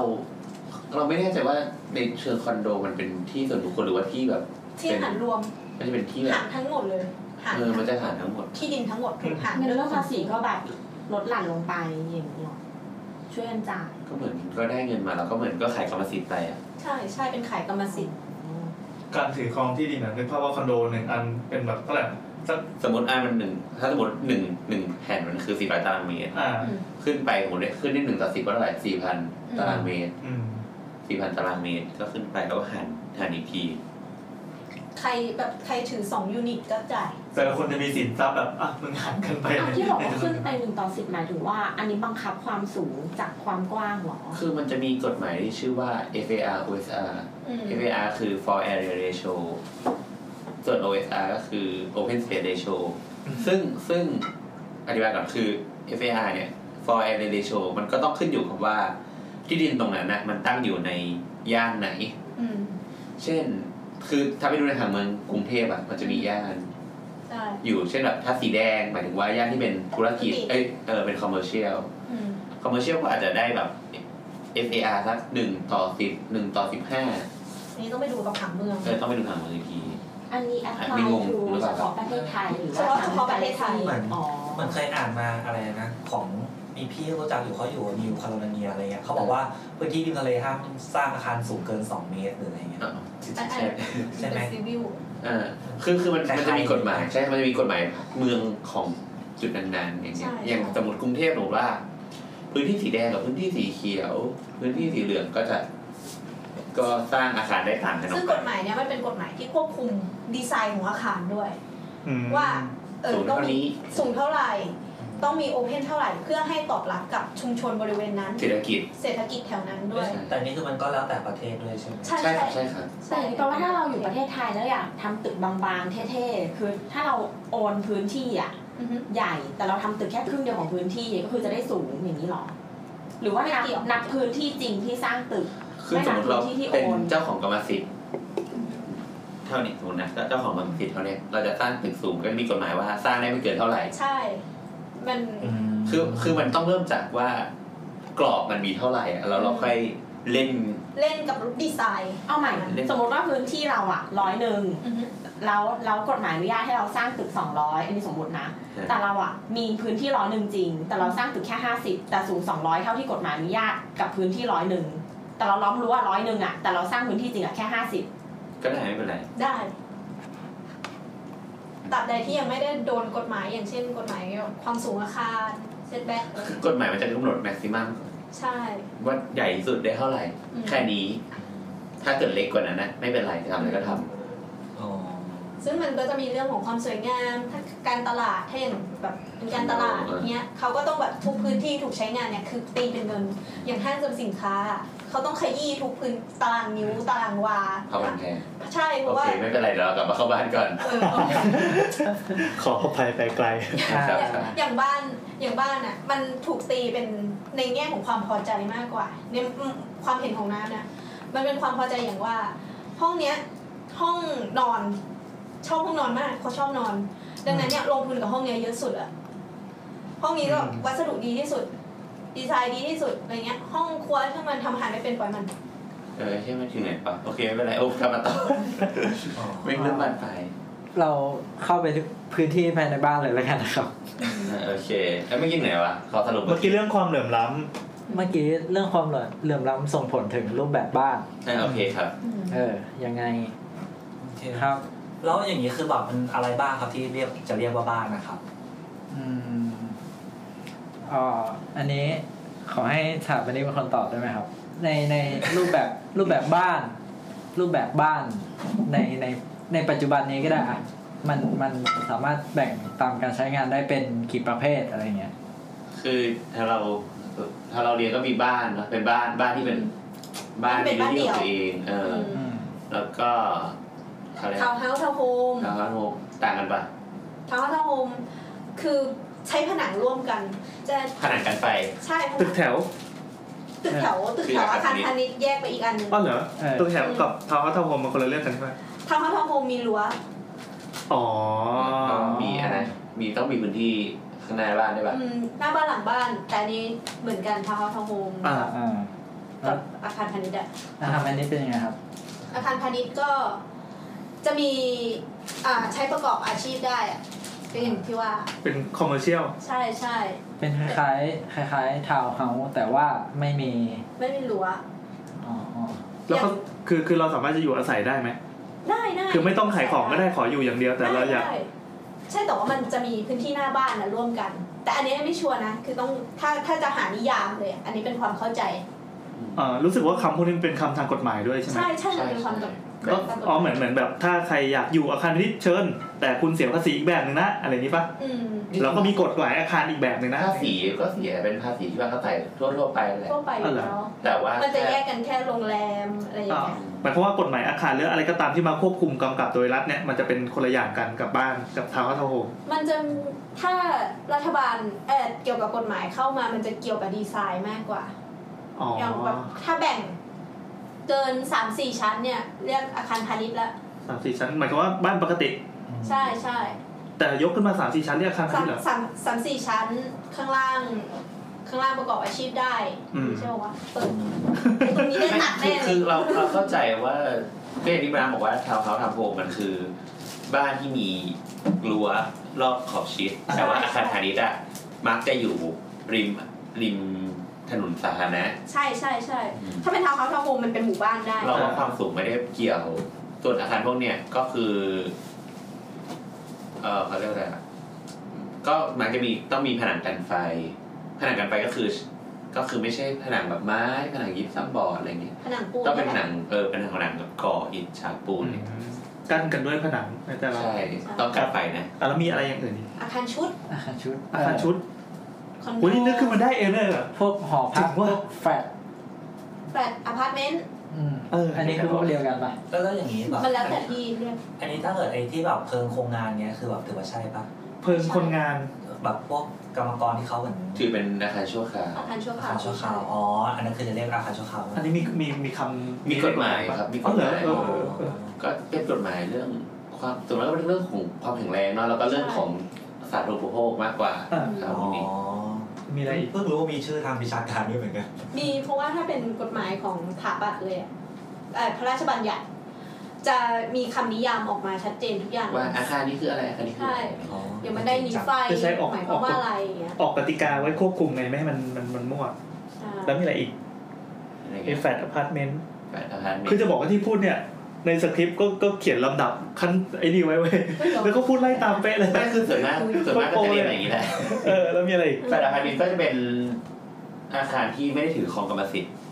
อืม แต่อาคารนี้ไม่ได้ถือของอ้าวเหรอ คือเราเราไม่ได้เป็นเจ้าของเหรอ ก็หมายถึงว่าถ้าคนไปเช่าอยู่มันก็ไม่ใช่เจ้าของป่ะ อ้าวแล้วถ้าเราซื้ออะ คอน ก็ โด แปดอาคารเมตรมันซื้อไม่ได้ เหรอ ที่ซื้อได้คือคอนโด คือ ใช่ปะ ในในความในความสามัญชนของเราเราเข้าใจว่าแฟลตคือเตี้ยคอนโดคือสูง แต่คอนโดกับอพาร์ตเมนต์ต่างกันแค่ว่าเป็นบริติชหรืออังกฤษ ไม่ ใช่ใช่ อา แฟ คา ลตรกับอพาร์ตเมนต์ อาคารเมตรคือแฟลตอันเดียวกัน ใช่ อาคารเมตรกับแฟลตคือ อพาร์ตเมนต์เท่ากับแฟลต ใช่แฟลตคือคือบริติชส่วนอาคารเมตรคืออเมริกัน อื อื ม ม แล้วไทยอ่ะ งั้นอพาร์ตเมนต์กับแฟลต อ ก็ พาร์ตเม คื น อ ต์ เตี้ยแต่คอนโดคือสูง น่ะน่ะน่ะ ไม่ไม่ไม่ ไม่เกี่ยวความ คอนโด เรื่อง เตี้ยๆก็มี ไม่เกี่ยว สิ่งที่โบทได้บอกว่าไม่ใช่เจ้าของก็คือ ปล่อยให้เช่าอ่ะ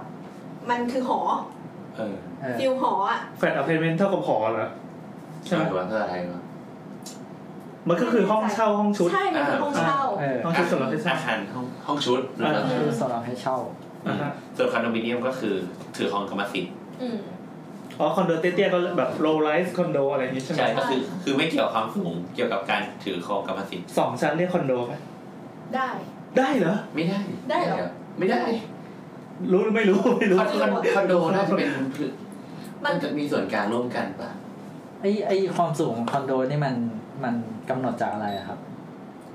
ความหมายถึงว่าคำนิยามคอนโดเหรอหรือว่าคคาววาม ม สูง สูง ก็เกี่ยวกับกฎหมายระยะถอยร่นแล้วก็ FAR ทั้งหลาย ใช่ SAR คืออะไร ไม่เกี่ยวเหรอ อย่างอันนี้ เอ๊ะ เกี่ยว เอา อย่าง FAR อย่างอันนี้เกี่ยววะ ฟ้า แถว ว่าไกล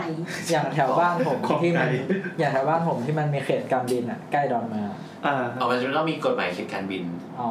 อัน เช่ นี้ น ก็กำหนดให้คอนโดสูงไม่เกินกี่ชั้นอะไรอย่างเงี้ยปะ ใช่มันจะมีเขาเรียกว่ามันจะเป็นสิ่งที่เรียกว่ากลวยการบิน อะไรนะครับ กลวยกัน กรวยกัน พูดช้าๆสิ คือ รวย เค กั รื่อน งบินอ่ะต้องมีการแลนดิ้งเราก่อนเวลา เออจะมีกรวย แลนดิ้ง จากระยะของ มอง สนามบินนี้ขึ้นมา จะมีต่อให้แบบไม่ได้อยู่ในระยะแลนดิ้งแต่ว่ามี มีผ โผล่ ล ขึ้นมาก็ไม่ได้ มีผลต่อ ห้ามห้ามมีอะไร ทัศนวิสัย แลบเข้ามาในกรวยนี้ ใช่ แล้วถ้าเราตั้งก่อนไอสนามบินมาสร้าง เออน่าสนใจ ไม่แต่ต้องเข้าใจว่าไอเดียของสนามบินส่วนมากมันจะไปย้ายไปอยู่ในที่ที่มัน เออเออ ไม่มีอะไรอยู่แล้วไง ใช่ใช่ อ๋อ มันจะไม่ค่อยมาตั้งในเมืองหรอกอืมดังนั้นมันจะไม่ค่อย ดังนั้นส่วนมากสนามบินที่เกิดขึ้นน่ะมันจะมาก่อนแล้วเมืองค่อยตามมา ถ้ามีคงเป็นเคส by เคสนี่บ้างว่าเฮ้ยว่า ก็น้อยอ่ะ แบบ คือไม่ค่อยมีหรอกเพราะมันมันเสี่ยง กำลังนึกอยู่ว่าพวกสนามบินส่วนใหญ่เขาก็ไปสร้างในที่รกร้างห่างไกลหรือ ใช่ ว่าเป็นแบบอย่างญี่ปุ่นก็เป็นเกาะของเขาเองแบบเกาะหนามบินอะไรอย่างเงี้ยแบบ อย่างอย่างกรวยการบินอย่างเคยทำตึกตรงวิภาอย่างเงี้ยจากดับเมืองมา ก็จนถึงโรงพยาบาลวิภาประมาณร้อยสูงได้แบบเดือนละหกสิบเมตรเจ็ดสิบเมตร อืม ร้อยเมตรอะไร อืม ข้ามข้ามเรื่องกลวยการบินนะครับรู้สึกพูดแล้วเสียง ข้ามกลวย ไปด้วย ครับ อะไร เมื่อกี้คอนโดแล้วใช่ป่ะเรามี เดี๋ยวกำลังหานิยามคอนโดอยู่รู้รู้สึกเหมือนโดนเหยียบหัวใจ เพราะว่าทำทีสิทคอนโดแล้วแล้วลืมไปหมดเลยนะ อาหาเจอละ อ่านะคะคอนโดมิเนียมจะหมายถึงอาคารชุดที่มีส่วนของเจ้าของห้องชุดที่มีกรรมสิทธิ์ของตน และส่วนที่เป็นส่วนกลางเป็นกรรมสิทธิ์ของส่วนรวมนั่นเอง นั่นหมายถึงว่าคำถามที่ว่าความสูงเกี่ยวไหมไม่เกี่ยว ชั้นเดียวชั้นเดียวก็ได้ ชั้นเดียวก็ได้สองชั้นก็ได้ แต่ถ้าพี่เป็นเจ้าของที่พี่จะ สร้างคอนโดชั้นเดียวมาละ สร้างคอนโดคนเดียวไหมล่ะ ก็ขาดทุนไปหา เออพี่ต้องจ่ายภาษี อ๋ ค อ อนโด แล้วก็แบบมันทำพื้นที่ได้นิดเดียวอะ อืม ่ะทั้งๆที่ถ้าเราทำพื้นที่ได้มากสุดเราขยี้ให้มันได้มากสุดเราเพิ่มชั้นชั้นชั้นขึ้นไปอะ อ๋อดังนั้นคอนโดก็พยายามจะทำให้มันสูงเข้าไว้ แต่ว่าจะสูงได้แค่ไหนก็แล้ว แต่ว่ากฎหมายควบคุมอาคาร ใช่ มันก็ตอบโจทย์เรื่องเศรษฐกิจแหละ เออเอ อื อมเออโอเคแล้วมีคอนโดแล้วมีอะไรอีกครับ มันคิดไม่ออก ตอนนั้นก็ อืม อ๋อโอเค ก็ก็แบบบ้านก็น่าจะประมาณนี้นะมีบ้านเดียวบ้านชั้นเดียวสองชั้นสามชั้นทาวน์เฮาส์อาคารพาณิชย์ตึกแถวแฟลตอพาร์ตเมนต์คอนโด ครับ ใช่ ก็ที่เหลืออื่นถ้าถ้าใครจะไปทำเรือนพงเรือนแพก็ว่ากันอีกทีหนึ่งเลยแล้วไงต่อครับนี่ ก็หลังจากรูปแบบบ้านแล้วนะฮะเดี๋ยวเราจะมาเข้าสู่เอ่อพื้นที่ภายในบ้านกันบ้างแล้วกันนะครับ อืมครับ ก็พื้นที่ภายในบ้านเนี่ย มันจะมีเกรดว่าแต่ก่อนเนี่ย ที่อังกฤษเขาจะไม่ได้แบ่ง ไม่ได้นับบ้านเป็นจำนวนหลังๆนะแต่เขาจะเขาจะนับตามเขาเรียกว่าอะไรนับตามจำนวนเตาอะ ฮะ เตาผิงอะที่บ้านหลังหนึงจะมีเตาผิง หรือว่ามีครัวสักอันหนึ่งซึ่งใช้เป็นพื้นที่ส่วนกลางสำหรับสำหรับบ้านหลาย ๆ หลังอะในละแวกอะมาใช้ร่วมกัน เออเขาจะนับ นี่ แบบ คือ นั้น จะของอังกฤษเหรอ เออวิธีการนับบ้านในยุคยุคแรกๆ ยุคก่อนๆเลยอะตั้งแต่ที่เริ่มมีบ้านมา เราเราเคยได้ยินไว้ยคือเขานับอย่างเงี้ย เพราะว่าเขาเขาถือว่าแบบเวลาเขานับประชากรอ่ะ เขานับเป็นแบบเท่า นั่ง ปีหนึ่ง นั่ง นะ ฝั่งหน้าต่อผิง มันจะเกี่ยวกับที่ภาษาไทยเราใช้คำว่าสัมมโนครัวอย่างนี้ปะนับครัวเรือน คืออันนี้ไม่แน่ใจนะแต่เคยเคยฟังมานานแล้วว่าเหมือนว่าเขานับเท่าผิวเพราะมันง่ายกับการนับประชากร อ๋อ ครัว เออเอ้ยผมว่า ไม่รู้เกี่ยวกับอะไร เอ้ยผมว่ารักศัพท์ใช่นะคือมันนับตามครัวอะไรเงี้ยของแบบบ้านบ้าน เหมือนอย่างบ้านเราเนี่ย ครัวคือหัวใจของบ้าน เออ ถ้าถ้ามีครัวก็แสดงว่ามีบ้าน เป็นการบ่งบอกว่า บ้านไหนไม่มีครัว เห็นแกกินมาก วันไหนไม่มีครัวก็ไปเซเว่นเนี้ย เอออ่ะเอาไม่ไม่ไม่ไม่เราแค่บอกว่าเราไม่แน่ใจเฉยแต่ว่าเราแค่เคยฟังว่า อ่า เขานับครัว โอเค เพราะว่ามันง่ายต่อการมานับคนนะ เออ ครับ ก็เป็นสมมติฐานเนาะ ครับ แต่ว่า เพราะเหมือนแบบคนมันโยกย้ายเรื่อยๆได้ปะ เออ คนก็เดี๋ยวไปอยู่ที่นี่ก็อยู่ที่นี่ก็นับเป็นแบบเออไอที่แบบเป็นสิ่งที่แบบเป็นถาวร อืม สร้างไว้ก็นับเป็นครัวครัวอะไรง่าย เหมือนสมมติว่าเขาบอกว่าตีความบ้านหนึ่งมีห้าคนเนี่ยก็นับเต้าหญิงเขาบ้านนี้เต้าหญิงหนึ่งสองสามสี่ห้า อืม อ๋อ เออเออ ไม่รู้นะสมมติที่หาน ครับ จำได้ไหมเนี่ยโอเคต่อครับโอ้ก็ แต่ ดี แต่หลังจากนั้นนะเขาก็เริ่มแบบ พอพอเขาเริ่มพัฒนาเริ่มมีแบบเอ่อฐานะขึ้นมา มันก็จะแบบเริ่มแบ่งพื้นที่ภายในบ้านออกออกเป็นส่วนๆน่ะคืออันนี้หลักฐานนี้เห็นได้ชัดตั้งแต่ยุคที่ยุคที่มีปอมเปอีอ่ะรู้จักรู้จักปอมเปอีกันปะครับ อืมที่ภูเขาไฟระเบิด เออเออที่ภูเขาไฟระเบิด แล้วก็มาท่วมท่วมเมือง เออ อันนั้นเขาก็ไปขุดซากเมืองเจอว่า ในสังคมสมัยนั้นอะเริ่มมีการแบ่งแบ่งห้องภายในบ้านแล้วอะ อืม อืม ในในในบ้านของคนที่มีฐานะทางสังคมอะไรอย่างเงี้ย อุ้ยปองไปอีนี่ก่อนก่อนคริสต์ศักราชอีกปะ ใช่ใช่ ก่อนเออโอเค อันนี้เราก็เลยจะมาพูดถึงกันในเชิงที่ว่าเอ่อพื้นที่ภายในบ้านเนี่ยเอ่อมันมัน ตรงพื้นที่ส่วนไหนที่ที่รู้สึกว่าเป็นพื้นที่ที่สำคัญของบ้านอะ เอออย่างในในเชิงของสถาปนิกที่ยกตัวอย่างเช่นที่อาจารย์รัชพรชูช่วยเคยให้นิยามไว้ว่าเอ่อโจทย์ของการออกแบบห้องห้องที่แบบมีความสำคัญมากที่สุดในบ้านก็คือ เหมือนในทุกยุคสมัยที่จะเห็นได้ชัดก็คือพวกห้องครัวหรือว่าห้องน้ำอะไรเงี้ย อืม เออ เหมือนอย่างที่พี่บัวได้พูดไปเหมือนกันอะเรื่องเรื่องห้องครัวใช่ป่ะ ว่ามันมีความสำคัญกับกับบ้านอะ เราเราพูดเหรอ อ่าครับครับ ได้ ยังไง พูดอะ นะ ไรวะเมื่อกี้ อ่าแล้วไงครัเรื่อบ งเตาหิงกับสัมมโนครัว อ่า เออ อ่าโอเค อย่างก็เลยอยากรู้ว่าในในมุมมองของสถาปนิกแล้ว คิดว่าพื้นที่ส่วนไหนในบ้านที่ที่สำคัญ เออจริงๆเราเห็นด้วยเรื่องห้องครัวนะ คืออ่ะสมมติตอนเนี้ยถ้าเราคิดห้องครัว ห้องครัวควรอยู่ส่วนไหนของบ้าน สมมติเดินเข้าบ้านไปเลยอะห้องครัวควรอยู่ที่ไหน ข้างหลัง ข้างหลัง ข้างหลังใช่ไหม หลังว่า ถูก คือ ถูก คือเราเคยไป ถูก ฟั ไม่ ง เสียเซลล์ โดยทั่วไปเราคิดอย่างนั้นเลยแต่ว่า อ่ามั มันมีบางประเทศหรือบางชุมชนที่มีห้องครัวอยู่หน้าบ้าน อืม เราเคยฟัง เขาเป็นเชฟกระทะเหล็กอะไรอย่าง ไม่ เงี้ย ใช่ ถูก มันเป็นเราไปฟังเป็นเป็นในไม่รู้จักรู้จักเอ็เอ็กป่ะ อ่า เอ็นเอ็กมันคือเว็บสำหรับฟังเลคเชอร์ฟังแบบเหมือนเข้าคลาสฟรีอ่ะ อืม แล้วเราไปเรียนวิชาเวอร์นาดอกเอ้ยเวอร์เวอร์นาคูล่าไอเลคเชอร์ก็มันพาไปดูห้องครัวในชุมชนในอินเดีย จะมีเดินเข้าบ้านไปอะอันนี้ห้องเหมือนว่าเดินเข้าบ้านไปอ่ะ ด้านขวามือคือห้องกินข้าว ด้านซ้ายมือคือห้องครัวเลย ก็คือทำเดินมาถึงปั๊บเข้าห้องครัวเลย แล้วก็ครัวเนี่ย ก็จะมีแบบมีหน้าต่างเปิดออกมาหน้าบ้านเลย อ่า เพื่อให้คนที่ผ่านไปผ่านมา ได้กลิ่น ได้กินแล้วก็มากินข้าวด้วยกัน อ๋อ หมายถึงว่ามัน เ ครอบครัวมันทำฟังก์ชันนอกจากในบ้านเองยังทำฟังก์ชันเพื่อชุมชน เออเออเออ อย่างเฮ้ยทำ เพ ให้ ราะว่าชุมชนมันเป็นอย่างนั้น คือวิถีชีวิตเขาเป็นอย่างนี้ ใช่นึกถึงอย่างนั้นเลยไอ้แบบเวลาเราเข้าไปดูบ้านของมุสลิมอะไรอย่างเงี้ย เวลาเข้าไปก็คือเข้าไปก็เป็นห้องกว้างๆอ่ะ มันคือห้องทานอาหาร มันคือห้องแบบรับแขกที่แบบทุกคนจะมานั่งล้อมวงกันเนี้ย แล้วก็นั่งกิน หรือหรือในบ้านชุมชนก็ไม่ได้มีห้องครัวที่แบบเป็นสัดเป็นส่วนนะอย่างในอย่างชุมชนที่แบบต้องเคลื่อนย้ายตลอดเวลาอย่างเช่นมองโกอะไรเงี้ยยังในเขาเรียกว่าอีอีอีเกอีก็อะไรสักอย่างที่มันแบบเป็นเป็นโดมอะ อืม ครัวก็คืออยู่กลางบ้านครับอืม แต่กับปัจจุบันเนี้ยกรุงเทพกรุงเทพเนี่ย เวลาเขาขายบ้านขายอ่าอพาร์ตเมนต์อะไรเงี้ยเขาจะโปรโมทแค่ว่ามีกี่น้ำกี่นอน ไม่พูดเรื่องครัว กี่น้ำ หรือมันอยู่ หวาดเสียวไง กี่กี่ห้องน้ำกี่ห้องนอน มันมันเป็นเพราะว่าชีวิตปัจจุบันเราอ่ะ ไม่ไม่ เราซื้อกิน เออเราซื้อกินแล้ว ใช่ไหมใช่ใช่ใช่ ใช่เราเป็นสนามหลวงใช่ไหม รู้สึกยิ่งน่ากลัวเข้าไปเลย คือเราเราก็รู้สึกว่า คือเหมือนปัจจุบันเราให้ความสำคัญกับพื้นที่ ครัวน้อยลง น้อยลง เป็นแค่ ออ แผนที่พอ แล้วก็เหมือนว่าคนสมัยนี้ก็ไม่ทำอาหารกันนะ เออ อืม อย่างที่นัทเต้บอกไว้ตั้งแต่ตอนแรกว่าบ้านคือที่ซุกหัวนอน ใช่ใช่เราให้สำคัญกับห้องน้ำห้องนอนมากกว่า ห้องน้ำห้องนอน แต่เราว่าจริง ๆ ห้องน้ำสำคัญสุด เพราะว่ามันมีอย่างอื่นมาแทนไม่ได้ แต่นอนอ่ะมันนอนที่ไหนก็ได้ มันนอน นอนในห้ โซ องน้ำ ฟาก็ได้ นอนในห้องน้ำก็ได้จริงๆวันที่เมามากๆอะขอแค่มีอ่าง ก็ลงไปนอนก็ได้ นอนที่ไหนก็ได้จริงนะ เออ เพราะว่าถามน้ำสิว่าบนนอนโซฟามากี่ปี ส่วนส่วนความเป็นห้องครัวมันเริ่มแบบบางบ้านก็ไม่อยากมีครัว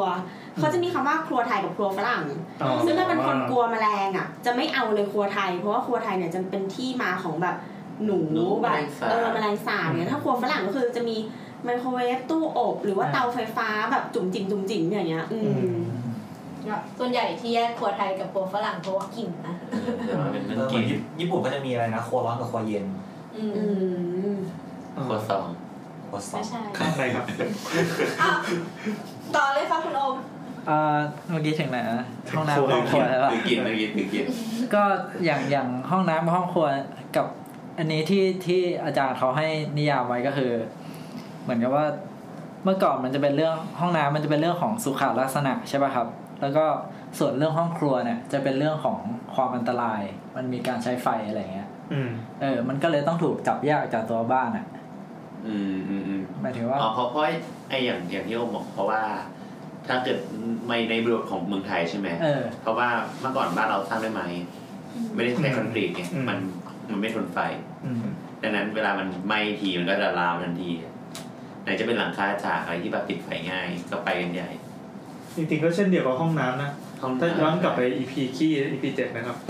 ก็เรื่อง ส้วมเราก็ไม่เคยมีมาก่อน แล้วอยู่วันหนึ่งก็มีส้วม เออเออ แล้วก็พอมีการปฏิวัติสาธารณสุขในประเทศไทยเมื่อตอน 2440 นะส้วมก็มีอยู่ในบ้าน ใช่อ่ะครับ ครับ แต่ว่าก็หลังจากนั้นพอยุคสมัยมันเปลี่ยนไปใช่ป่ะ ครัวก็จะแบบย้ายเข้ามาอยู่ในบ้านมากขึ้นอะ อืม เพราะว่ามันเราสามารถมีเทคโนโลยีที่แบบ ไม่ทำให้ไฟไหม้ เอ บ้าน อ ตลอ ไม่ ดทำเวลา ไฟไหม้บ้านได้แล้วอะไรอย่างเงี้ยเออแล้วก็แต่มาถึงในยุคสมัยเนี้ย อย่างที่พี่แอนบอกไปว่าสุดท้ายแล้วในสมัยเนี้ย คนจะให้ความสำคัญกับห้องนอนใช่ป่ะ อืม ใช่ อืม ถูกถูก เพราะคนซื้อไงเดี๋ยวไว้อย่าขยี้เลย พี่โบอลไม่ชอบดึงเข้าเรื่องนี้ ว่ะ เอาล่ะ หยาบคายรับไม่ได้ เดี๋ยว ก็เหมือนแบบพวกคอนโดเขาก็ต้องโชว์รูปที่เป็นห้องนอนเตียงนอน ใช่ โรงแรมก็ต้องโชว์เตียงนอนอะไรอย่างเงี้ย อ่าอ่า น่าจะเป็นแบบส่วนสำคัญสุดสำหรับ อืม เพราะเพราะแต่ว่าถ้าอย่างเงี้ยพวกคอนโดอะไรเองคือเข้าใจได้เพราะว่าก็อย่างที่บอกว่า มันเข้าห้องเรา มันไม่ต้องทำอาหารอะวิถีชีวิตแบบคนเมือง อืม ก็มีแค่ไมโครเวฟก็พอพอตู้เย็น กำลังร้อน ถูก ใช่ แล้วบางทีไม่ต้องอาบน้ำด้วยไปอาบนอกบ้าน ไม่ใช่ไม่ใช่ไม่ใช่ไม่ใช่ ตามรัชดา คราวนี้ชัดแล้วนะ อ่ะครับต่อครับผม เอ่อ คือผมกุ้งหัวละ ผมเครียดรู้สึกดึงเข้าเรื่องไงวะ เหมือนสนุกกันกันที่แบบดึงเรื่องออกจาก แม่เหมือนแบบเป็นฉาก เออเออเออสสนุกดีสนุกดี ตรงเนี้ยเป็นแบบเฮเว่นตรงเนี้ยเป็นเป็นเฮล พอมาถึงเรื่องห้องนอนอ่ะ มันก็มีเกร็ดว่าเมื่อร้อยกว่าปีที่แล้ว ในยุคกลางไม่ได้แบ่งพื้นที่บ้านออกเป็นโซนแบบ แบ่งเป็นห้องๆแบบแบบเนี้ย อืม คือมันจะมีลักษณะของฟาร์มในในอังกฤษอะที่จะแบบเขาจะทำบ้านเป็นฟาร์มเฮาส์อะแล้วก็ ข แบบนมปัง เออได้วะแล้วก็แล้วก็เหมือนกับแบบจะเลี้ยงสัตว์ไว้ในบ้าน แล้วก็ยัดห้องนอนอะไม่ใช่ห้องนอน ยัดเตียงไว้นอนร่วมกับ ตัดไปเลย สัตว์เอออย่างนั้นอะ นึกภาพไม่ออกเลย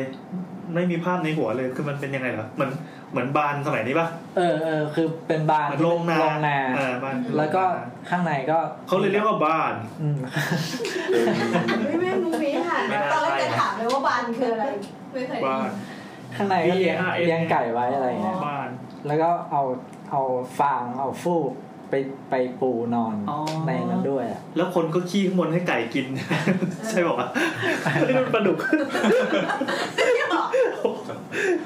ออพอนึกภาพออกแล้ว นี่เมื่อก่อนเขานอนกันแบบอย่างนั้นจริงๆเหรอ อืมเขาเขาไม่ได้ให้ให้ความสำคัญกับการการแบ่งห้องอ่ะเขา อืม เหมือนเขาจะให้ความสำคัญไปที่การสร้างเตียงเลยอ่ะ อืม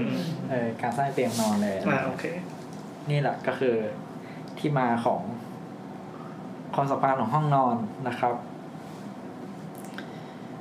เอ่อ เมื่อกี้คือยุคกลางใช่ไหม ใช่ใช่ อ่า หมดแล้วถัดถัดจากนี่ก็เป็นเรื่องของยุคสมัยของบ้าน อ่าฮะ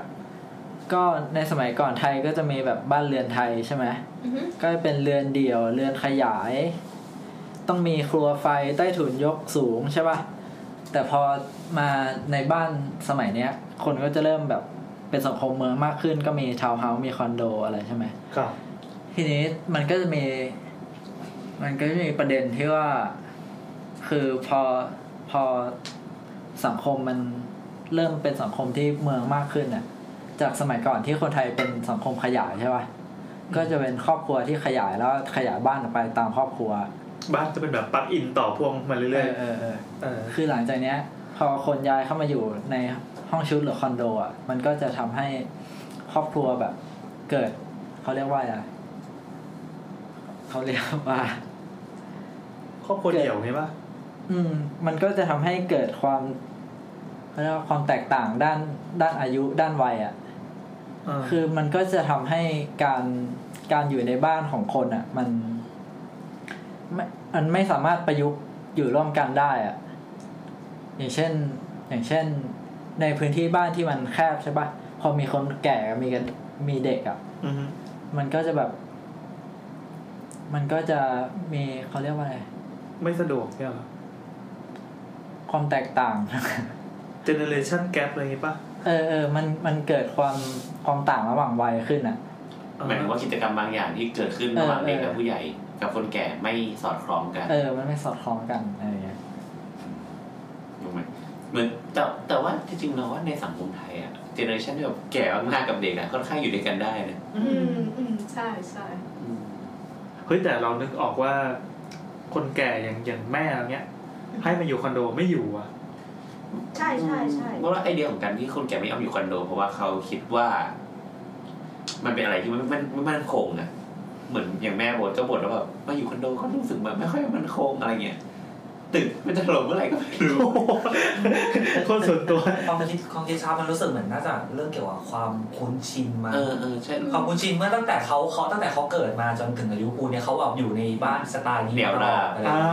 ย่างใช่เงี้ยแล้ว ใช่ คือแบ ใช่ บ ใช่ แล้วจู่ๆจะให้แบบจะขึ้นไปอยู่บนคอนโดเนี่ยมันรู้สึกมันแบบมันไม่ชินมันไม่คุ้นเคยเหมือนที่เรา มัน เค รู้ ย สึกไม่ปลอดภัย เหมือนโดน เออ มันเหมือนโดนขังอยู่ในล็อกอะไรแบบ ใช่ใช่พ่อน้ำจะเป็นเหมือน คือแบบ เหมือน อ กั ยานก เหมือนกัน อยากเดินไปเคาะแบบเดินไปห้องข้างๆเอาข้าวไปฝากอะไรเงี้ยมันก็รู้สึกแบบไม่เหมือนกับเราอยู่เป็นบ้านหลังๆ รวม เรา ถึง เดิน สภาวะแวดล้อมโดยรอบ เออ ใช่ ไม่ต้องคอนโดหรอกเอาแค่เป็นทาวน์เฮาส์ทาวน์โฮมอย่างที่บ้านผมก็เหมือนกันคือ มีพอแม่มานะแม่ก็มานั่งเบื่อเบื่อๆอืมจะออกไปไหนก็ไม่ได้จะออกไปโซเชียลก็ไม่ได้ อย่างบ้านข้างๆที่เป็นแบบเป็นเพื่อนลูกเพื่อนลูกอยู่โรงเรียนเดียวกัน พอเขาย้ายเขามาจากโคราชเพื่อจะมาช่วยเลี้ยงหลานคนเล็กอะไรเงี้ย มาแล้วเขาว่าบนโอ้ไปโน่นก็ไม่ได้อันนี่ก็ไม่ได้ สถานที่เที่ยวมีอะไรไปเซเว่นนะ ก็ขี่จักรยานไปเซเว่นแล้วก็กลับมานั่งเหงาๆในบ้าน นึกถึงนึกถึงในหมู่บ้านผม เวลามีรถรถพุ่มพวงมาครับรถ มัน แข่ง พุ่มพวงคืออะไรอ่ะ รถแข่งกับข้าวที่มันจะต้องแบบห้อยเป็นหลายๆพวง อ่าร ร อบคันในเวลามา มันจะกลายเป็นคอมมูนิตี้ของคนแก่ในหมู่บ้าน อ่า ไปฟังนะครับใน EP สี่ อ่า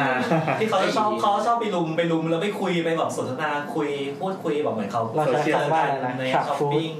ชาฟูด Food Food แล้ว ครับ เออเดี๋ย แต่ ว ถ้า คุณ แต่ถ้าเกิดว่าไปอยู่ในคอนโดเนี้ยมันไม่สามารถแบบทำกิจกรรมอะไรแบบนั้นได้อะ มานั่งริมสระไงส่วนกลาง มัน มันก็ไม่เหมือนกันละครับ เออ เออ ด้วยอันเนี้ย ด้วยด้วยปัญหาเนี้ยมันก็เลยทำให้เหมือนกับเทรนด์การออกแบบบ้านสมัยเนี้ย มันก็เหมือนมันจะมีแบบ การออกแบบที่อยู่อาศัยในสมัยเนี้ย มันจะมีสามอันหลัก ๆ ที่คนฮิตกันมากอ่ะก็คือ การที่อยู่ออกการออกแบบที่อยู่อาศัยเพื่อ aging society ก็คื สั อ งคมผู้สูงวัย ใช่ ครับ แล้วก็การออกแบบที่อยู่อาศัยแบบกรีน เขียว จะแปลทำไมวะ แล้วก็ เห็น Internet of Things หมายความว่าบ้านไฮเทคอะไรเงี้ยเอออัน นี้ขยายได้ไหมอ่ะ ขยายความหน่อยอย่าง aging society นี่มันทำไมเหรอหรือว่าเดี๋ยวจะมีขยาย เออเราจะทำเป็นภาคขยายต่อไปะ เดี๋ยว ก็ นะ เกินเกินๆใช่ไหม อ่ะเกิดเกิดนิดนึงเกิดไหนๆมีคำศัพท์มาแล้วนิยามสักสองบรรทัดก็พอ ก็อย่าง Aging of Society ใช่ปะก็คือ เนี่ยมันส่งผลมาจากเรื่องที่ครอบครัวขยาย แล้วก็เกิดเกิดความต่างทาง ช่องว่างระหว่างวัย อืม เออ ก็ทำให้ แล้วก็เหมือนมีแนวโน้มว่าในตอนเนี้ยในบ้านเราอ่ะ มันก็จะเริ่มเป็นสังคมผู้สูงอายุแล้วใช่ปะ ครับ เด็กเกิดน้อยลง เออเออแล้วคนแก่ก็ แก่แล้วก็ยังไม่มีลูกสักจะทีมาขึ้นอะไรเงี้ยเออ เคยฟังว่าต้องภายในสิบหรือยี่สิบปีอะต้องให้ได้อัตราส่วนสองต่อหนึ่ง สองต่อหนึ่งคืออะไร คือ เกิดต่อตาย เออเกิดต่อตายอะต้องเกิดสองคน อ๋อ ถ้าจะรักษาจำนวนประชากรน่ะเหรอ ใช่ ต้อง ก็คือ ต้องขยายมันเป็นสองคน ใช่ แล้วก็ค่อยตายไปคนหนึ่ง ใช่ คือเรื่องของ aging society มันเป็นระดับมหาภาคเลยนะเหมือนใน ครับ เมืองนอกเขาก็เริ่มมองกันว่า ก็ซีเรียส เออเขาจะสอนแบบ prosperity มากขึ้นอะไรเงี้ย เด็กที่เรียนคณะเนี้ยมีเหมือนแบบมันจะบูมกว่าคณะอื่นอะเหมือนที่ช่วงเราฮิตแบบหมอฮิตสัตวแพทย์อะไรเงี้ยแต่ตอนนี้เขาฮิตแบบคณะแบบเนี้ยคณะที่ไปดูแลคนแก่โดยเฉพาะเป็น nursing home เป็นอะไรอย่างเงี้ย ยังรู้สึกว่าบ้านเรายังรู้สึกคิดหมอวิศวะอยู่ เออรวมถึงแบบการออกแบบก็อาจจะต้อง concern เรื่องการออกแบบการระบายอากาศการทำแบบโรงพยาบาลอะไรเงี้ยมากขึ้นอืม แต่ที่จริงหลังๆหลังบ้านเขาก็เกิดอะไรขึ้นนะไอ้พวกแบบโรงแรมสำหรับผู้ คนแก่ๆอะ เหมือนโรงพยาบาล เฮ้ยเห็นเห็นเห็นมันจะ รี มี สอร์ทสำหรับคนแก่ เป็นแบบบ้านสำหรับคนแก่ที่แบบเหมือน บ้าน เขา จัด ทำเป็นธุรกิจ อ้าวมีบ้านจัดสรรเลย เริ่มมาเยอะเลยอ่ะ ใช่ใช่ คือเคยเปิดดูราคาประมาณสี่หมื่นห้าหมื่นบาทต่อเดือน ใช่ใช่ระดับดีมากเลยนะ อันนั้นคือเกรดดีมาก คือรู้สึกว่าคนแก่ไม่ได้เข้าไปอยู่แล้วเป็นแบบยังไงดีว่าบ้านพักคนชราแต่นี่คือเป็นบ้านอย่างดี เออ ห้าล้านนี่คือสิบปีอะ อืม ห้าล้านนี่สิบปี คือเหมือนเขาคำนวณได้เลยว่าสมมติว่าต้องอยู่ต่ออีกห้าปีอย่างเงี้ยแล้วเขาจะตายเขาต้องมีเงินสี่ล้านเขาจะใช้ชีวิตอย่างนี้ได้ อ๋อใช่ แล้วแบบสมมติว่าคิดได้เรื่องแบบใช่ไหมแบบถ้าสิบปีแล้วกูยังไม่ตายทำไงดีวะ เงินหมดแล้วเงินหมดทำงานไม่ได้ เออว่าเออมันคือการพนันเหมือนกั อัน น นั้นก็วาง อ่ะอันนี้ ประกัน อันนี้คือเมื่อกี้พูดเรื่องเทรนด์ใช่ไหมมี aging society แล้วมี green อีกอ่ะลองลองคร่าว อย่างกรีนนี่ก็จะเป็นแบบที่อยู่อาศัยที่เขาเรียกว่าอะไรอ่ะคำนึงถึงสิ่งแวดล้อมเนาะพูดถึงเรื่องของพูดถึงเรื่องของอนาคตของสิ่งแวดล้อมที่เกิดขึ้นน่ะหลักๆก็จะเป็นเรื่องของปัญหาภาวะโลกร้อนใช่ปะ่ะ แต่ลุงแถวแบบลุงแถวแถวอเมริกาไม่ค่อยเชื่อเลย ผมทองๆนะ เออลุงแถวอเมริกาบอกไม่มีไม่มีเออ เอออันเนี้ยคนก็จะเหมือนแบบเริ่มให้ความสนใจในด้านนี้อะไรอะแต่จริงๆมันก็กรีนนี่มันมีมาสักพัก ๆ แล้ว เออ ปะ green มันเป็นฟังดูมันเป็นเทรนด์มาตั้งนานแล้วนะ คือมันโหมันถ้าพูดถึงกรีนจริงมันมันต้องลงลึกย่อยไม่ใช่ว่าปลูกต้นไม้อย่างเดียว อืม มันต้องเริ่มตั้งแต่กระบวนการเข้าจัดการไซต์ทำยังไง การ ฟุตปริ้นทำยังไง ดีไซน์ เออดีไซน์ยังไงใช้พลังงาน คือกว่าจะมันมันจะ green ไม่ใช่แค่เอาสีเขียวทาแล้วจบใช่ป่ะ หรือหรือแค่เอาแค่แบบว่า วัสดุที่ที่สร้างอะโลจิสติกที่เกิดขึ้นอะในสายอะมันเปลืองขนาดไหน อ๋อ คือมัน ขยายความคือเอ่อไอปูนที่เราเนี่ย มันกว่ามันจะระเบิดภูเขาเขาก็ท่อมมาเนี่ย มันผ่านรถบรรทุกวิ่งกี่คัน มันสร้างมลภาวะให้กับโลกเท่าไหร่อะไรอย่างเงี้ย ใช่หรือว่าแบบอย่างวัสดุที่พี่ใช้อ่ะ อ่า ต้องไปเอาจากสมมติว่าพี่อยู่กรุงเทพอ่ะ อ่า พี่ต้องไปเอาจากนราธิวาสหรือเปล่า อืม หรือว่าพี่เอามาจาก เอาไปทำไมวะ นนทบุรี เหมือนแบบวัสดุก่อสร้างต้องเป็นออร์แกนิกอะไรอย่างเงี้ยเหรอ มันก็ไม่ใช่ความผิด ไม่ใช่ไม่ใช่ ก็หมายถึงว่า อารมณ์ดี เออเหมือน พูดอารมณ์ดีนี่โอเคครับ สิ่งสิ่งที่มาใช้มันควรจะอยู่ไกลๆมากที่สุดเพื่อลดการใช้น้ำมัน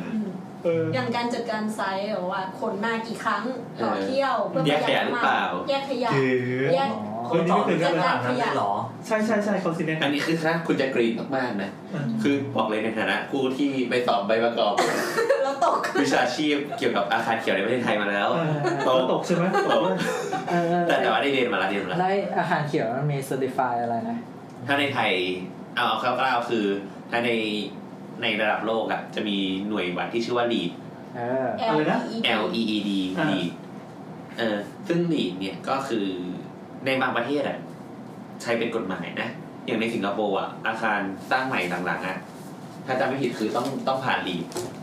ถึงจะถึงจะสามารถสร้างอาคารขึ้นมาได้ โอ้ ก็คือมันก็เรื่องของสิ่งแวดล้อมนะอันอะไรไม่ไม่ชัวร์นะแต่คือจำได้ว่าต้องผ่านดี ในไทยก็พยายามจะสร้างเขาเรียกว่าหน่วยวัดอันนี้เหมือนกัน ชื่อว่าทรี อืม เออแบบไทยแลนด์เดตติ้งอะไรประมาณเนี้ยจำไม่ได้ เออซึ่งซึ่งก็มีนะตอนนี้ก็เป็นรุ่นที่ยี่สิบหรือสิบแปด สอง เออ ซึ่งผมไปสอบมาแล้วรุ่นที่สิบสองตกครับ เออเริ่มรู้สึกว่าไอ้พวกอาคารที่แบบมันใช้ชื่อว่ากินก็รู้สึกว่ามันมีความซับซ้อนเยอะมากกว่าแค่ประหยัดพลังงานเหมือนกันเนาะ ใช่ คือคือถ้าตอนเนี้ยในไทยอ่ะคำว่ากรีนในไทยมันยังเป็น ต้น เขาเรียกอะ ไม้ ไรไม่ใช่หมายถึงว่า มันไม่ได้ถูกบังคับเป็นกฎหมายหรือว่าไม่ได้ถูกคอนเซิร์น เราว่าเป็นเป็นคำทำมาร์เก็ตติ้งมากกว่า เออมันคือมาร์เก็ตติ้งมันคือเทรนด์เหมือนว่า มันจะโชว์ว่า ถ้เกิด ฉันอีโคไงยนะ สมมติว่าองค์กรหนึ่งใช้อาคารที่แบบผ่านกระบวนการลีดหรือว่า อืม กระบวนการทีมันก็เหมือนว่าองค์กรนี้ค่อนข้างคิดถึงโลก อ่า ก็เป็นเรื่องของมาร์เก็ตติ้งซะมากกว่า แต่ในอนาคตก็หวังว่ามันมันจะไปถึงถึงขั้นการปฏิบัติใช้อะไรอย่างเงี้ย อ่าโอเคเมื่อกี้กรีนนะครับ แล้วก็ IoT Internet of Things ก็เป็นอีกเทรนด์หนึ่ง ครับ ก็เหมือนกับก็ใช้เทคโนโลยีเข้ามาช่วยในการเรียกว่าอะไรอำนวยความสะดวกสบายในบ้านเนาะ อืม หรือว่าอย่างเช่นการประยุกต์บ้านไปไปทำเป็นแบบโฮมออฟโฮมออฟฟิศอะไรอย่างเงี้ย อันนี้คืออินเทอร์เน็ตของจริงเหรอมันไม่ใช่เขาเรียกว่าเป็นแบบบ้านที่แบบว่า สามารถแบบปิดไฟบังคับไฟอุณหภูมิจากมือถือเขาเรียกบ้านอาชีพ เออก็ก็จริงๆก็อย่างนั้นนะนะ เหมือนเดินไปแล้วไฟทางเดินเปิดเอง เขาบูมมากในอเมริกเอ้ยอังกฤษนะ มันเคยจัดในนิทรรศการเลยแบบประมาณว่าคุณเหยียบไปปุ๊บแบบกระทืบเท้าหนึ่งทีแบบทุบไฟติด คือทำน้ำอุ่นติดอะไรอย่างนี้เลยอะ แล้วถ้าไฟดับขึ้นมานะมึง ตาย คือหลังๆเราจะเห็นว่าแบบมันจะสามารถควบคุมจากมือถือเราได้เลยสมมติว่า เออ พี่แอนอยู่รัดพร้าวอ่ะจะกลับมารัดพร้าวอ่ะ อืมเปิดแอร์รอ เออพี่แอนก็บอกว่าเออเดี๋ยวกูจะถึงบ้านภายในยี่สิบห้านาทีก็อาจจะถึงสักอีกสิบนาทีถึงบ้านก็เปิดแอร์เลย เอาเป็นว่าเดี๋ยวนี้มันยิ่งกว่านั้นอีกไม่ต้องมาเปิดแอร์รอคือคือมันจะจับพิกัดของเรา GPS ของเราแล้วมันคุยกันเองเฮ้ย จริงเหรอ เออ มี บอส มีใช่ บอสอยู่ลาดพร้าวแล้วเว้ยอีก มันคำนวณเวลาแบบ Google มันคำนวณว่าอีกกี่นาทีเราจะถึงบ้านอ่ะเปิดแอร์ช่วงเนี้ยโอเค เช่นรถติดตึง เอ้ารถติดปั๊บมันก็ปิดต่ออะไรอย่างเงี้ย เฮ้ยมันมันก็มีวิธีคำนวณ ซึ่งถ้าใครชอบเรื่องนี้ให้ไปดูหนังเรื่อง Ex Machina เอ้ยไม่ได้ดูอะ จริงๆ มันมีพูดถึงแล้วก็แบบ คือไม่สามารถบอกได้ว่าแบบ เรื่องมันเป็นพล็อตยังไง เพราะมันจะเป็นการสปอยทันที ครับ เอาเป็นว่า ไปดู ดี โอเค ไอ้ที่ใช่หุ่นสวยๆป่ะ ใช่ แต่ว่าอาจจะแบบดูจบแล้วเกลียดหรือดูจบแล้วชอบเป็นอีกเรื่องหนึ่ง อ๋อ แต่ว่า โอเค เราว่ามันแบบ โอเค เฮ้ยมันดี แล้วก็จะมีพูดถึงเรื่องนี้แหละ ซึ่งมันก็มีความฉิบหายของแบบความไฟดับอ่ะ โคตรไปดับ เออซึ่งซึ่งถ้าเราเราพูดถึงว่าเออบ้านเป็นอัจฉริยะหมดเลยอย่างเงี้ยเปิดแอร์ปิดแอร์เปิดประตูเพื่อความสิเคียวนะหรอกป้าเหมือนแบบห้องนี้เป็นห้องของเราป้องกันการขโมยเราต้องแบบปริ้นลายนิ้วมือก่อนเข้าห้องอะไรอย่างเงี้ยเออแต่ถ้าไฟดับแล้วแบบน้องไง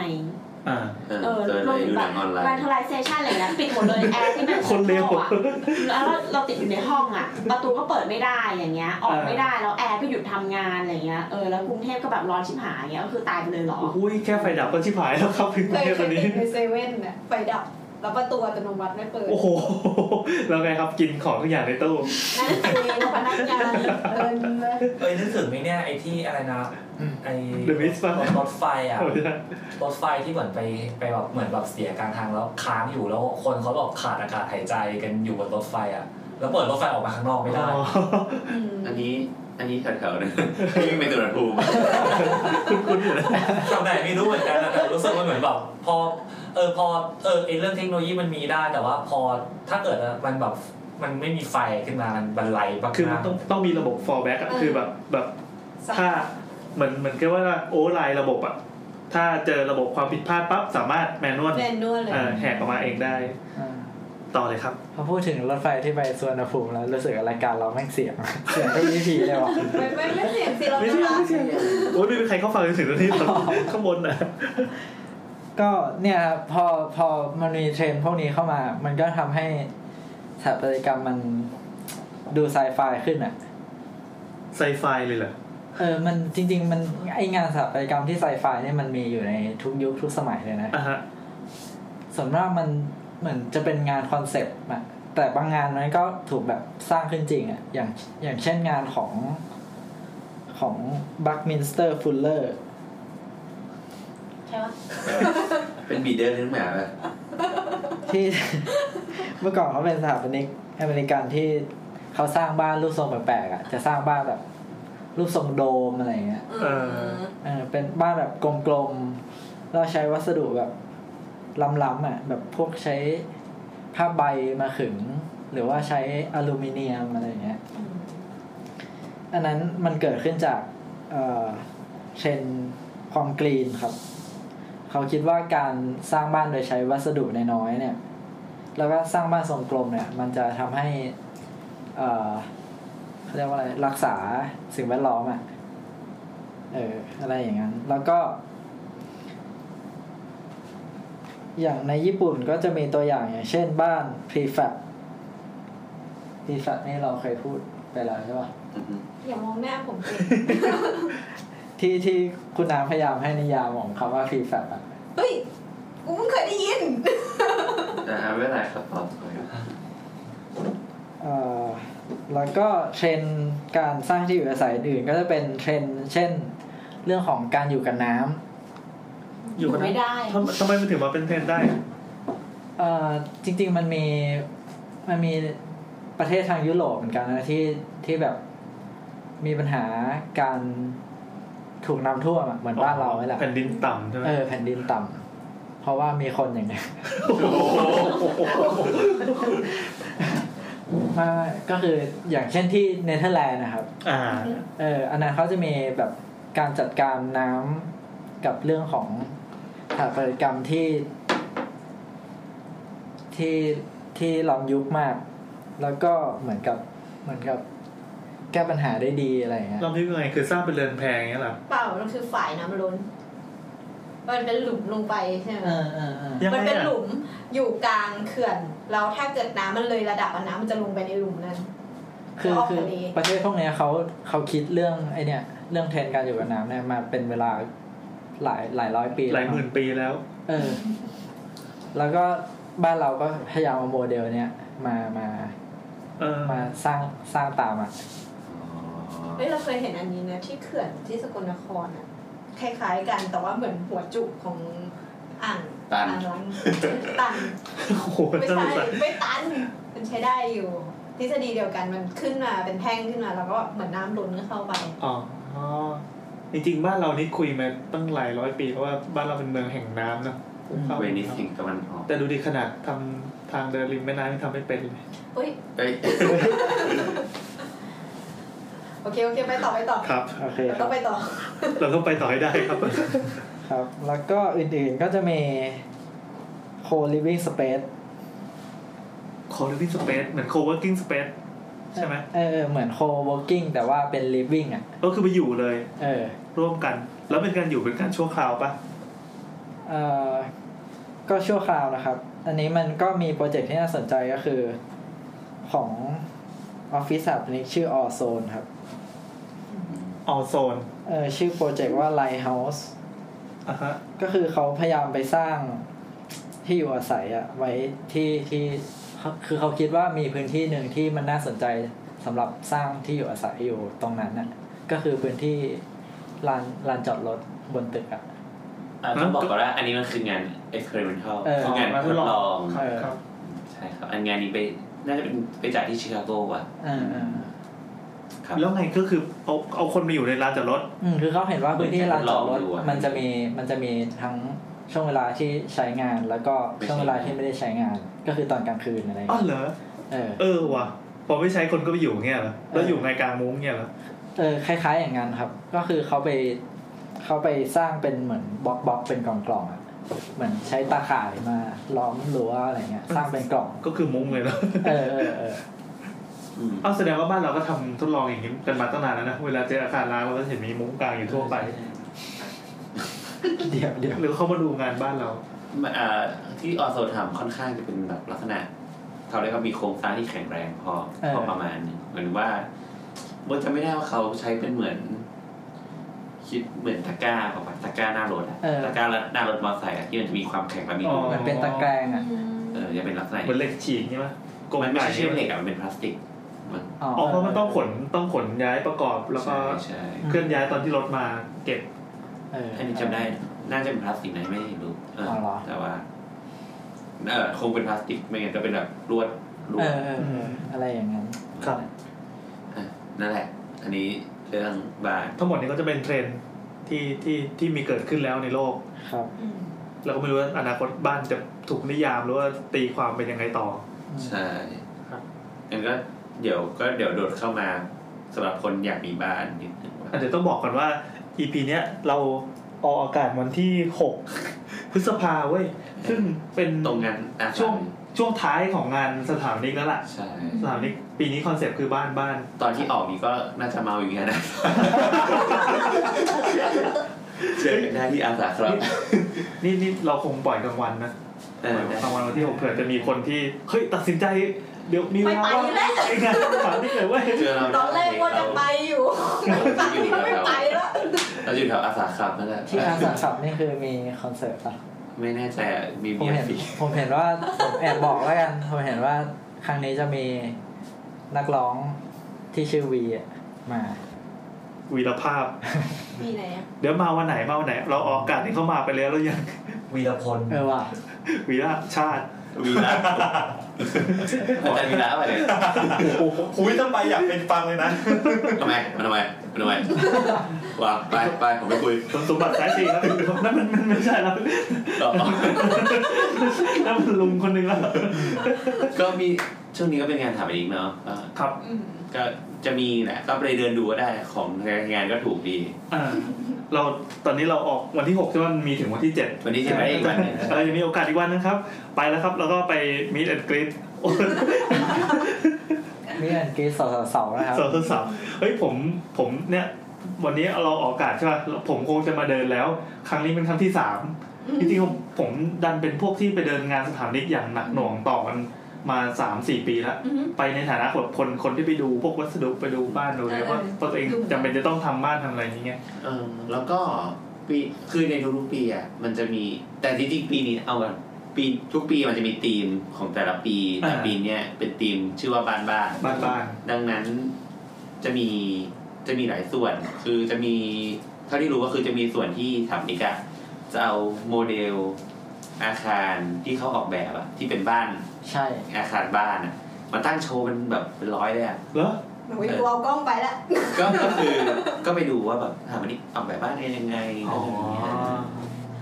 ก็จะได้รู้ว่า เอ้ยมันมีบ้านตั้งหลายแบบที่เกิด เฮ้ ขึ้ ย น เฮ้ยมันมีแบบบ้านแจกด้วย จริงนะ เออ หมายหมายค มี วาม แบบ ว่า แบบอะไร สแกนสแกนโค้ดอะ แล้วไงครับ มันจะไหลออกมา แล้ เป็ วน ก ก็ ระ จะ ดาษ ได้เออแล้วก็จะได้เหมือนกับได้แบบบ้านนั้นไปอะ ไปสร้างไปสร้างเลย อ๋อเหรอเป็นแบบบ้านที่พร้อมสร้างเงี้ยเหรอ ใช่ พร้อมเอาไปเอาไปยื่นขออนุญาตได้เลยเงี้ยเหรอ คือคือจริงๆไงคือต้องบอกอย่างงี้รัฐรัฐอะรัฐอะจะมีแบบบ้านอยู่แล้วตามเทศบาลตามอบต อืม เออเราสามารถไปขอแบบบ้านฟรีได้ เฮ้ย ถ้าเราไม่มีทางจ้างทำนี้ ฉันอยากจะรู้แล้วว่าถ้าถ้าเราอยากมีบ้านจะต้องทำยังไงบ้าง แสดงว่าเดี๋ยว EP ต่อต่อๆไป เอ๊ะเดี๋ยวอันนี้จะเดี๋ยว EP นี้ก็เดี๋ยวเกรินสักหน่อยไหม เออเกินเกิน แต่ว่าเดี๋ยวเราเลิกทางการทำนี้ก่อน อ่าครับครับ แล้วก็จะมีจริงๆมีเลคเชอร์แต่เลคเชอร์จะเป็นแบบค่อนข้างเฉพาะทางเฉพาะ เอก ลุ่ม อ ครับ แล้วก็มีมีออฟฟิศไปโชว์งาน อือฮึ ของแต่ละออฟฟิศว่าออฟฟิศทำอะไรกันบ้าง จะมีเช่าบูธว่าออฟฟิศนี้ทำงานประเภทไหนบ้าง ก็ไปดูว่าทำนี้ทำอะไรกันทำ ค นี้ รับ กินเหล้า เออไม่ใช่ แล้วก็มีอะไรอีกมีมีงานประกวดแบบปีนี้ตีมว่าบ้านบ้านๆก็ไปดูว่าเขาตีความคำว่าบ้านบ้านเนี่ยเป็นยังไง เอ เอ อ อ เออ แล้วก็มี แล้วก็ปี วารสารแจกฟรี เออต้องมีภาษา เออเออเออขายของเลยครับ ครับวารสารอาสาครูนะครับ ครับ ก็ออกมาสามเล่มแล้ว ก็จะไปแจกในงานนะครับ ไปรับกันได้ แล้วก็มีซุ้มแบบหมอบ้าน จะมี ใช่ หมอบ้านจริงๆ ห หมมอ อ บ้า บ้าน น คืออะไรครับ หมอบ้านนี่เด็ดมาก หมอบ้านนี้ก็คือ คนที่ให้คำปรึกษาเรื่องบ้านสมมติบ้านพี่แอนอะไรหลังคารั่วอะไรเงี้ย มีปัญหาผนังร้าวอะไรเงี้ย ก็จะมีถามนิกที่เป็นถามนิกจริง ไม่ใช่อย่างเราใช่ไหม ๆ ผมก็ไปถามนิกทุกคนนะใช่ ก็จะมีถามนิกจริง ไม่มีชวนเข้ามาจั ด EP ๆมีถามนิกที่แบบให้คำปรึกษาว่าบ้านคุณเป็นยังไง อ๋อ อะไรนั้นก็ก็ใครที่มีปัญหาเรื่องบ้านก็ไปได้ อ่าหรือเขียนคอมเมนต์ไว้ตรงใต้รายการเรานะครับ หรือว่าทวิตมาหาเราเฮ้ยจริงเราเราอยากตอบอยากตอบโอ้โบทตอบได้เรื่อง เออก็แล้วครับ โอ เค ก็ประมาณนี้ก็ก็ เดี๋ยวเดี๋ยวมันยังไม่ยังอื่นอีก มีอะไร มี อีก เวอะอร์นาดอกเวอร์นาดอก เออมีมาตรดอก อ่า อาจารย์ตุ๊กที่เคยบอกไป เป็นก็เป็นเป็นงานงาน แต่จริงๆมันมี วาดบ้า ถ้าน เกิดว่าวันธรรมดาช่วงเย็นๆใครว่างอะมันก็จะมีเขาเรียกว่าเป็นเลคเชอร์ที่มันเปิดให้เข้าเข้าฟรีอะ อ่า จะพูดหลาย ๆ เรื่องที่น่าสนใจ เออ เป็นถามอันนี้เกี่ยวกับเมืองถามอันนี้เกี่ยวกับ การพัฒนาถามอันนี้เกี่ยวกับการอนุรักษ์อะไรมีเยอะแยะมากมายก็ก็ลองไปดูครับถ้าว่าง ซึ่งงานนี้ก็จะมีสถาปนิกเยอะมาก เยอะใครจะไปแอลห มั นุ่ น ม จะ น้อย มี เกิน โอกาสที่ทำให้คุณมีแฟนเป็นสถาปนิกได้ ยังอยากมีกันอีกเหรอคะ เออ เฮ้ยคือผมผมเคยลืมไปแล้วนะว่าภาพลักษณ์ของสถานที่ที่คนทั่วไปคนนึกอะมันเป็นยังไง มันคือมันต้องแบบรอรอให้ใครอย่างงี้ใช่ไหมแต่เราดันเจอไอ้พวกแบบอย่างเงี้ยอย่างเงี้ยอย่างเงี้ย มันทำลายภาพลักษณ์เหล่านั้นปนปี แล้ววันหนึ่งเว้ยปีที่แล้ว พี่แค่ไม่เอารูปผมลงเฉย ผมไปเดินงานสถานที่แล้วไปเจอคุณยาลินดา ๆอ่ะ กับกับกับคนอื่นอีกมากมาย ซึ่งซึ่งนึกภาพว่าเวลเดียวกันอะทุกคนแบบยืนเหมือนนึกภาพแบบถือแก้วไวาย สวยๆหล่อๆปิ๊งปิ๊งออร่าให้โซผ่านมา เขินนิดนึง เออรู้สึกเออว่ะนี่แหละสถานิกเราแบบ ที่กูรู้จักนี่เป็นใครวะเนี่ย ก็บอกแล้วพี่แค่ไม่เอารูปบัวนลงไงครับเอารูปบัวนลงก็จะคนก็จะรู้ว่า โอ้โหโพสต์แม่งตามถามแฟนคลับไปเลย แล้วก็จะมีอ่านี่อีกที่ที่เขามีรางวัลอนุรักษ์อาคารเขาจะมีทุกปีป่ะ ใช่ครับมีทุกปี เอออ อาคารแล้วก็มีอาคารเรียกว่าอาคารดีเด่นประจำปีก็ไปดูว่า ภาพของคุณเบียร์สิงห์น้อย จะได้ปรากฏอยู่ตรงไหนบ้าง แล้วที่สำคัญอย่างผมเนี่ยที่ไม่ได้เป็นสถาปนิกเลย แต่ผมก็ที่บอกว่าไปเดินมาอย่างหนักหน่วงหลายปีแล้วเนี่ย มีความสุขกับการไปเดินดูว่า ถ้าเราจะมีบ้านเราอยากมีบ้าน จะสามารถซื้ออะไรหรือว่าเดี๋ยวนี้มันมีอะไรที่สามารถทำให้บ้านเราดูดีหรือว่า เทคโนโลยีใหม่ พลังงาน มีความปลอดภัยกล้องวงจรปิดเทคโนโลยีใหม่ ใหม่ๆอะไรเงี้ย เออใช่ เออใช่ แม้แต่ ไม่ต้องไปดู กระเบื้องชนิดใหม่ ๆ ที่มันงอกออกมาหรือสีทาบ้านชนิดใหม่ ที่สีทาบ้านไอ้ที่มัน คนที่เขาวง โฆษณ กันที่แบบเหมือนประมาณแบบสีดอกเอ้ยไม่เลอะเขียนผนังได้ลบออกได้อะไรอย่างงี้ อะไรแบบนั้นก็มี แล้วก็ไฮไลท์ก็น่าจะเป็นพิตตี้อาบน้ ใช่พี่ปี้อ่ะอาบน้ำคือเด็ดที่สุด อ๋อปีที่แล้วก็ไปซื้ออาหารน้ำพอดีกแล้ว เอาเหรอไอ้อ่างอ่างอ่างไหน ำนี่เขาจะแบบให้ ยังไง ให้แบบใส่บิกินี่ลงลงไปอาบน้ำใน เฮ้ยจริงๆ จากพิตตี้ ใช่ บูธบูธสุขภัณฑ์คือบูธที่กูต้องไปอ่ะ โอเคครับ แค่นี้ก็ทำให้ทุกคนต้องไปกัน เฮ้ยจริงจริงจริง แล้ววันสุดท้ายก็มี รอบๆแล้ว ก็มีรถเทกระจาดอะไรก่อนกลับ ไม่ขนกลับด้วยสระว่ายน้ำอ่างอาบน้ำอะไรแบบนี้มั้างไหม เออใช่ไหมมันมันก็มีแบบรถอะเซลลอะก็คล้ายๆแบบ เอ้ยเขามีแต่งสวนไหมถ้าบ้านเลยสวน มีมี มี อ๋อมีพวกต้นมงต้นไม้อะไรมาขาย มี เยอะ ไม่มีต้นไม้แต่ว่ามีแบบบริษัทแต่งสวน อ๋อ นะ เออมีมีต้นไม้แจกด้วย ต้นอะไรอ่ะ วันละ 999 ต้นมั้ง ชื่อต้นอะไรครับ ต้นอะไร น่าจะเป็นกล้าไม้ผมไม่รู้ต้นอะไรน่าจะคลากันไป ถั่วงอก โอ้โห ต้องแจกสำลีเลยป่ะถูกเออ ซึ่งงานนี้ก็จะแก้ปัญหาให้พี่แอนได้ทุกอย่างอยู่กับบ้านยกเว้นปัญหาไม่เป็นใหญ่ในบ้าน ก็มีไงคือไปสร้างบ้านของตัวเองแล้วก็อยู่คนเดียวในยโคตรเป็นใหญ่เลยเออแล้วก็ไหนๆ EP นี้เราพูดเรื่องบ้านแล้วคราวเนี้ยเราจะเป็นการตีตีนิยามเกี่ยวกับบ้านไปก่อนมันอาจจะดูค่อนข้างเป็นวิชาการไปนิดนึง อาจจะไกลตัวเราไปหน่อย นี่วิชาการเหรอเนี่ย เอ้ยนี่วิชาการแล้วเราพยายามวิชาการที่สุดแล้ว ไหนจะอาบน้องอาบน้ำซื้อตรงซื้อกิน เป็นอยู่คนเดียวนี่แหละอ่ะแล้วอีพีถัดไปเราน่าจะเข้ามาสู่บ้านที่ใกล้ชิดกับตัวเราในฐานะคนฟังที่เป็นประชาชนทั่วไปมากขึ้น ใช่ไหมครับ ใช่ใช่ครับ อันจะมีตัวอย่างเลย เอ่อตัวอย่างเอาเอาพื้นฐานของคนที่จะจะไปจ้างแถวนี้เออจะสร้างบ้านก่อน จะสร้างบ้าน คือสร้างบ้าน เอาเอาทั้งทั้งมีทั้งจ้างสถานิกและไม่จ้างสถานิก โอเค คือถ้าในสังคมอ่ะในที่เราเห็นอ่ะส่วนมากจะมีอยู่สามแบบที่เราเห็นกันบ่อยๆ ครับ ก็คือหนึ่งคือไปจ้างบริษัทที่เรียกว่ารับสร้างบ้าน อืม หรือผู้รับเหมาก็ได้ อ่า อันนั้นคือ ก็ไปคุยกันเลยตกลงราคาอะไรให้เรียบร้อย เขาก็จะเนรมิตบ้านให้คุณเอง อ๋อ โดย แล้วก็อันที่สองก็คือไปถ้าไม่มีแบบก็ไปสามารถไปขอแบบที่เทศบาลได้ อ่า เทศบาลอบตเนี่ยจะมีแบบแจก คือเราต้องบอกว่าเขาถือแบบที่ทางรัฐให้อ่ะก็อย่างที่บอกว่าเพื่อประหยัด เหมือนว่า ก็อย่างที่บอกว่าคือพื้นฐานนะปัจจัยพื้นฐานของของสังคมอะ อ่า ครับ ดังนั้นการลดค่าใช้จ่ายเกี่ยวกับการออกแบบอะไรเงี้ยหรือว่าใช้บ้านได้บ้านที่มีราคาที่ไม่แพงมาก ไม่ได้หรูหรามาก ก็ถือว่ารัฐรัฐช่วยซัพพอร์ตเบื้องต้นให้ เออเริ่มอยากเห็นหน้าตาเหมือนกันนะว่าบ้านแบบที่สร้างเสร็จแล้วมันหน้าตาจะเป็นยังไง โอเคนะ โอเค อ่า เหรอ เฮ้ยไม่เร็วไม่เร็ว ก็ไม่ไม่เร็วไม่เร็วไม่เร็วเลย แล้วก็ อย่างที่สาม อย่างที่สามคือจ้างทำอันนี้ อ๋ออ่า ซึ่งซึ่งเดี๋ยวเราอาจจะขอ ขอมาโฟกัสเฉพาะจ้างทำอันนี้ก่อนละกัน จริงๆเรื่องอื่นก็น่าจะมีปูปูนิดหนึ คือง คือปูปูเล็กๆก็คืออย่างเช่นแบบผู้รับเหมาอะส่วนมากที่เจอเอาปัญหาที่เจอนะ คือ เดี๋ยวสิอย่าเพิ่งลงรายละเอียดสิแค่แค่บอกว่าเอ่อมันน่าจะมีแบบไปไปโฟกัสเรื่องอื่นด้วยเช่นเอ่อซื้อคอนโดอะไรเงี้ย เอ้ย หรือว่า อ้ หรือว่าจะซื้อบ้านจัดสรรอ้าวมันมันมันต้องเกี่ยวว่ามันจะมี จะจะสร้างหรือว่าจะ คน ซื้อดีกว่า คน รับ คนที่ไม่ อะไรเงี้ย อยากมีบ้านเนี่ยปุ๊บอยากมีบ้านเนี่ยตอนนี้กำตังเก็บตัง คือ ไม่ได้แล้วอยาก คือ มีเมีย สำหรัเหลือบ เกิน เราสองกรณีเนาะสมมติว่า จ้างออกแบบบ้านใหม่ ซื้อที่มีอยู่แล้วอะมันก็จะต่างกัน ครับ เออ คือถ้าสมมติว่าออกแบบที่มีอยู่ซื้อแบบที่มีอยู่แล้วอะมันก็เป็นเรื่องของอะไรดีอะมันมัน ใน มี เรื่อหลางย ข อ อง ย่าง วุฒิ นะ นะ เหมือนเราซื้อคอมสำเร็จกับคอมประกอบอะ เออ คือคอมสำเร็จอะมันคือคอมที่เขาคิดมาว่ามันสเปคมันประมาณเนี้ยมันเข้ากับคนได้หลายระดับแล้ว อ่า กับแต่คอมประกอบอะเพื่อกูโดยเฉพาะ ใน เป็นแบบคอมที่แบบ เราชอบ เฮ้ยอย่าพูดเยอะเดี๋ยวคราวหน้าไม่มีอะไรพูด อ๋อพอเข้าใจ เออเออเอ เหมือ อ นเหมือนซื้อแม็กกับต่อคอมร้านร้านแบบร้านประกอบอะไรเงี้ย อ่าใช่ ร้านประกอบจะกากกว่าใช่ไหมล่ะ ใช่ใช่ใช่ นั่นแหละแล้วก็มีอะไรอีกอะอันนี้คือ นี่เราใช้เวลากับโฆษณานานมาก ใช่ใช่ก็ก็มีอะไรก็อย่าง เพราะ นั้น เพราะมันจะมีหลาย EP นะแล้วเราจะค่อยๆ ไล่ลงรายละเอียดไปเรื่อยๆ แล้วกันว่า อ่าจริงๆอย่าง เราอาจจะลงไปถึงแต่ละฟังก์ชันเลยก็ได้ว่าเออแบบห้องนอนที่ดีเป็นยังไงห้องครัวที่ดี แบบเหมือนพี่ก็มีเรื่องขี้แล้วก็เหลือเนี่ยเรื่องห้องนอนเรื่องห้องอื่น เออน่า ตั้งห ใช่ ลายห้อง ห้องส้วมเราก็จัดเป็นอีพีนำร่องไปแล้วทีหนึ่ง เออ ต่อไปอาจจะแบบเอ้ยจัดสวนยังไง อาจจะเชิญภูมิสถาปนิกอันดับหนึ่งของประเทศไทยมาคุยชิบหายแล้ว ใช่ก็ อะไรแบบนั้น แต่แต่อย่างถ้าโดนโดนไอ้เว้ยโดยทั่วไปที่เจออะคนในสังคมส่วนมากจะไม่ค่อยรู้จักคำนี้จริงๆนะเราเพิ่งเนี่ยไม่ค่อยเห็นคุณค่าเท่าไหร่ นี่คือลำเพลิงลำพันนะครับ ไม่ไม่ไม่ใช่เราเห็นมันก็เราเรารู้สึกว่าแต่ว่าอย่างเราอะเราคงว่าปัญหาคือ เขาไม่รู้ขอบขายงาน เอออย่างอย่างเรามีนาเราอะ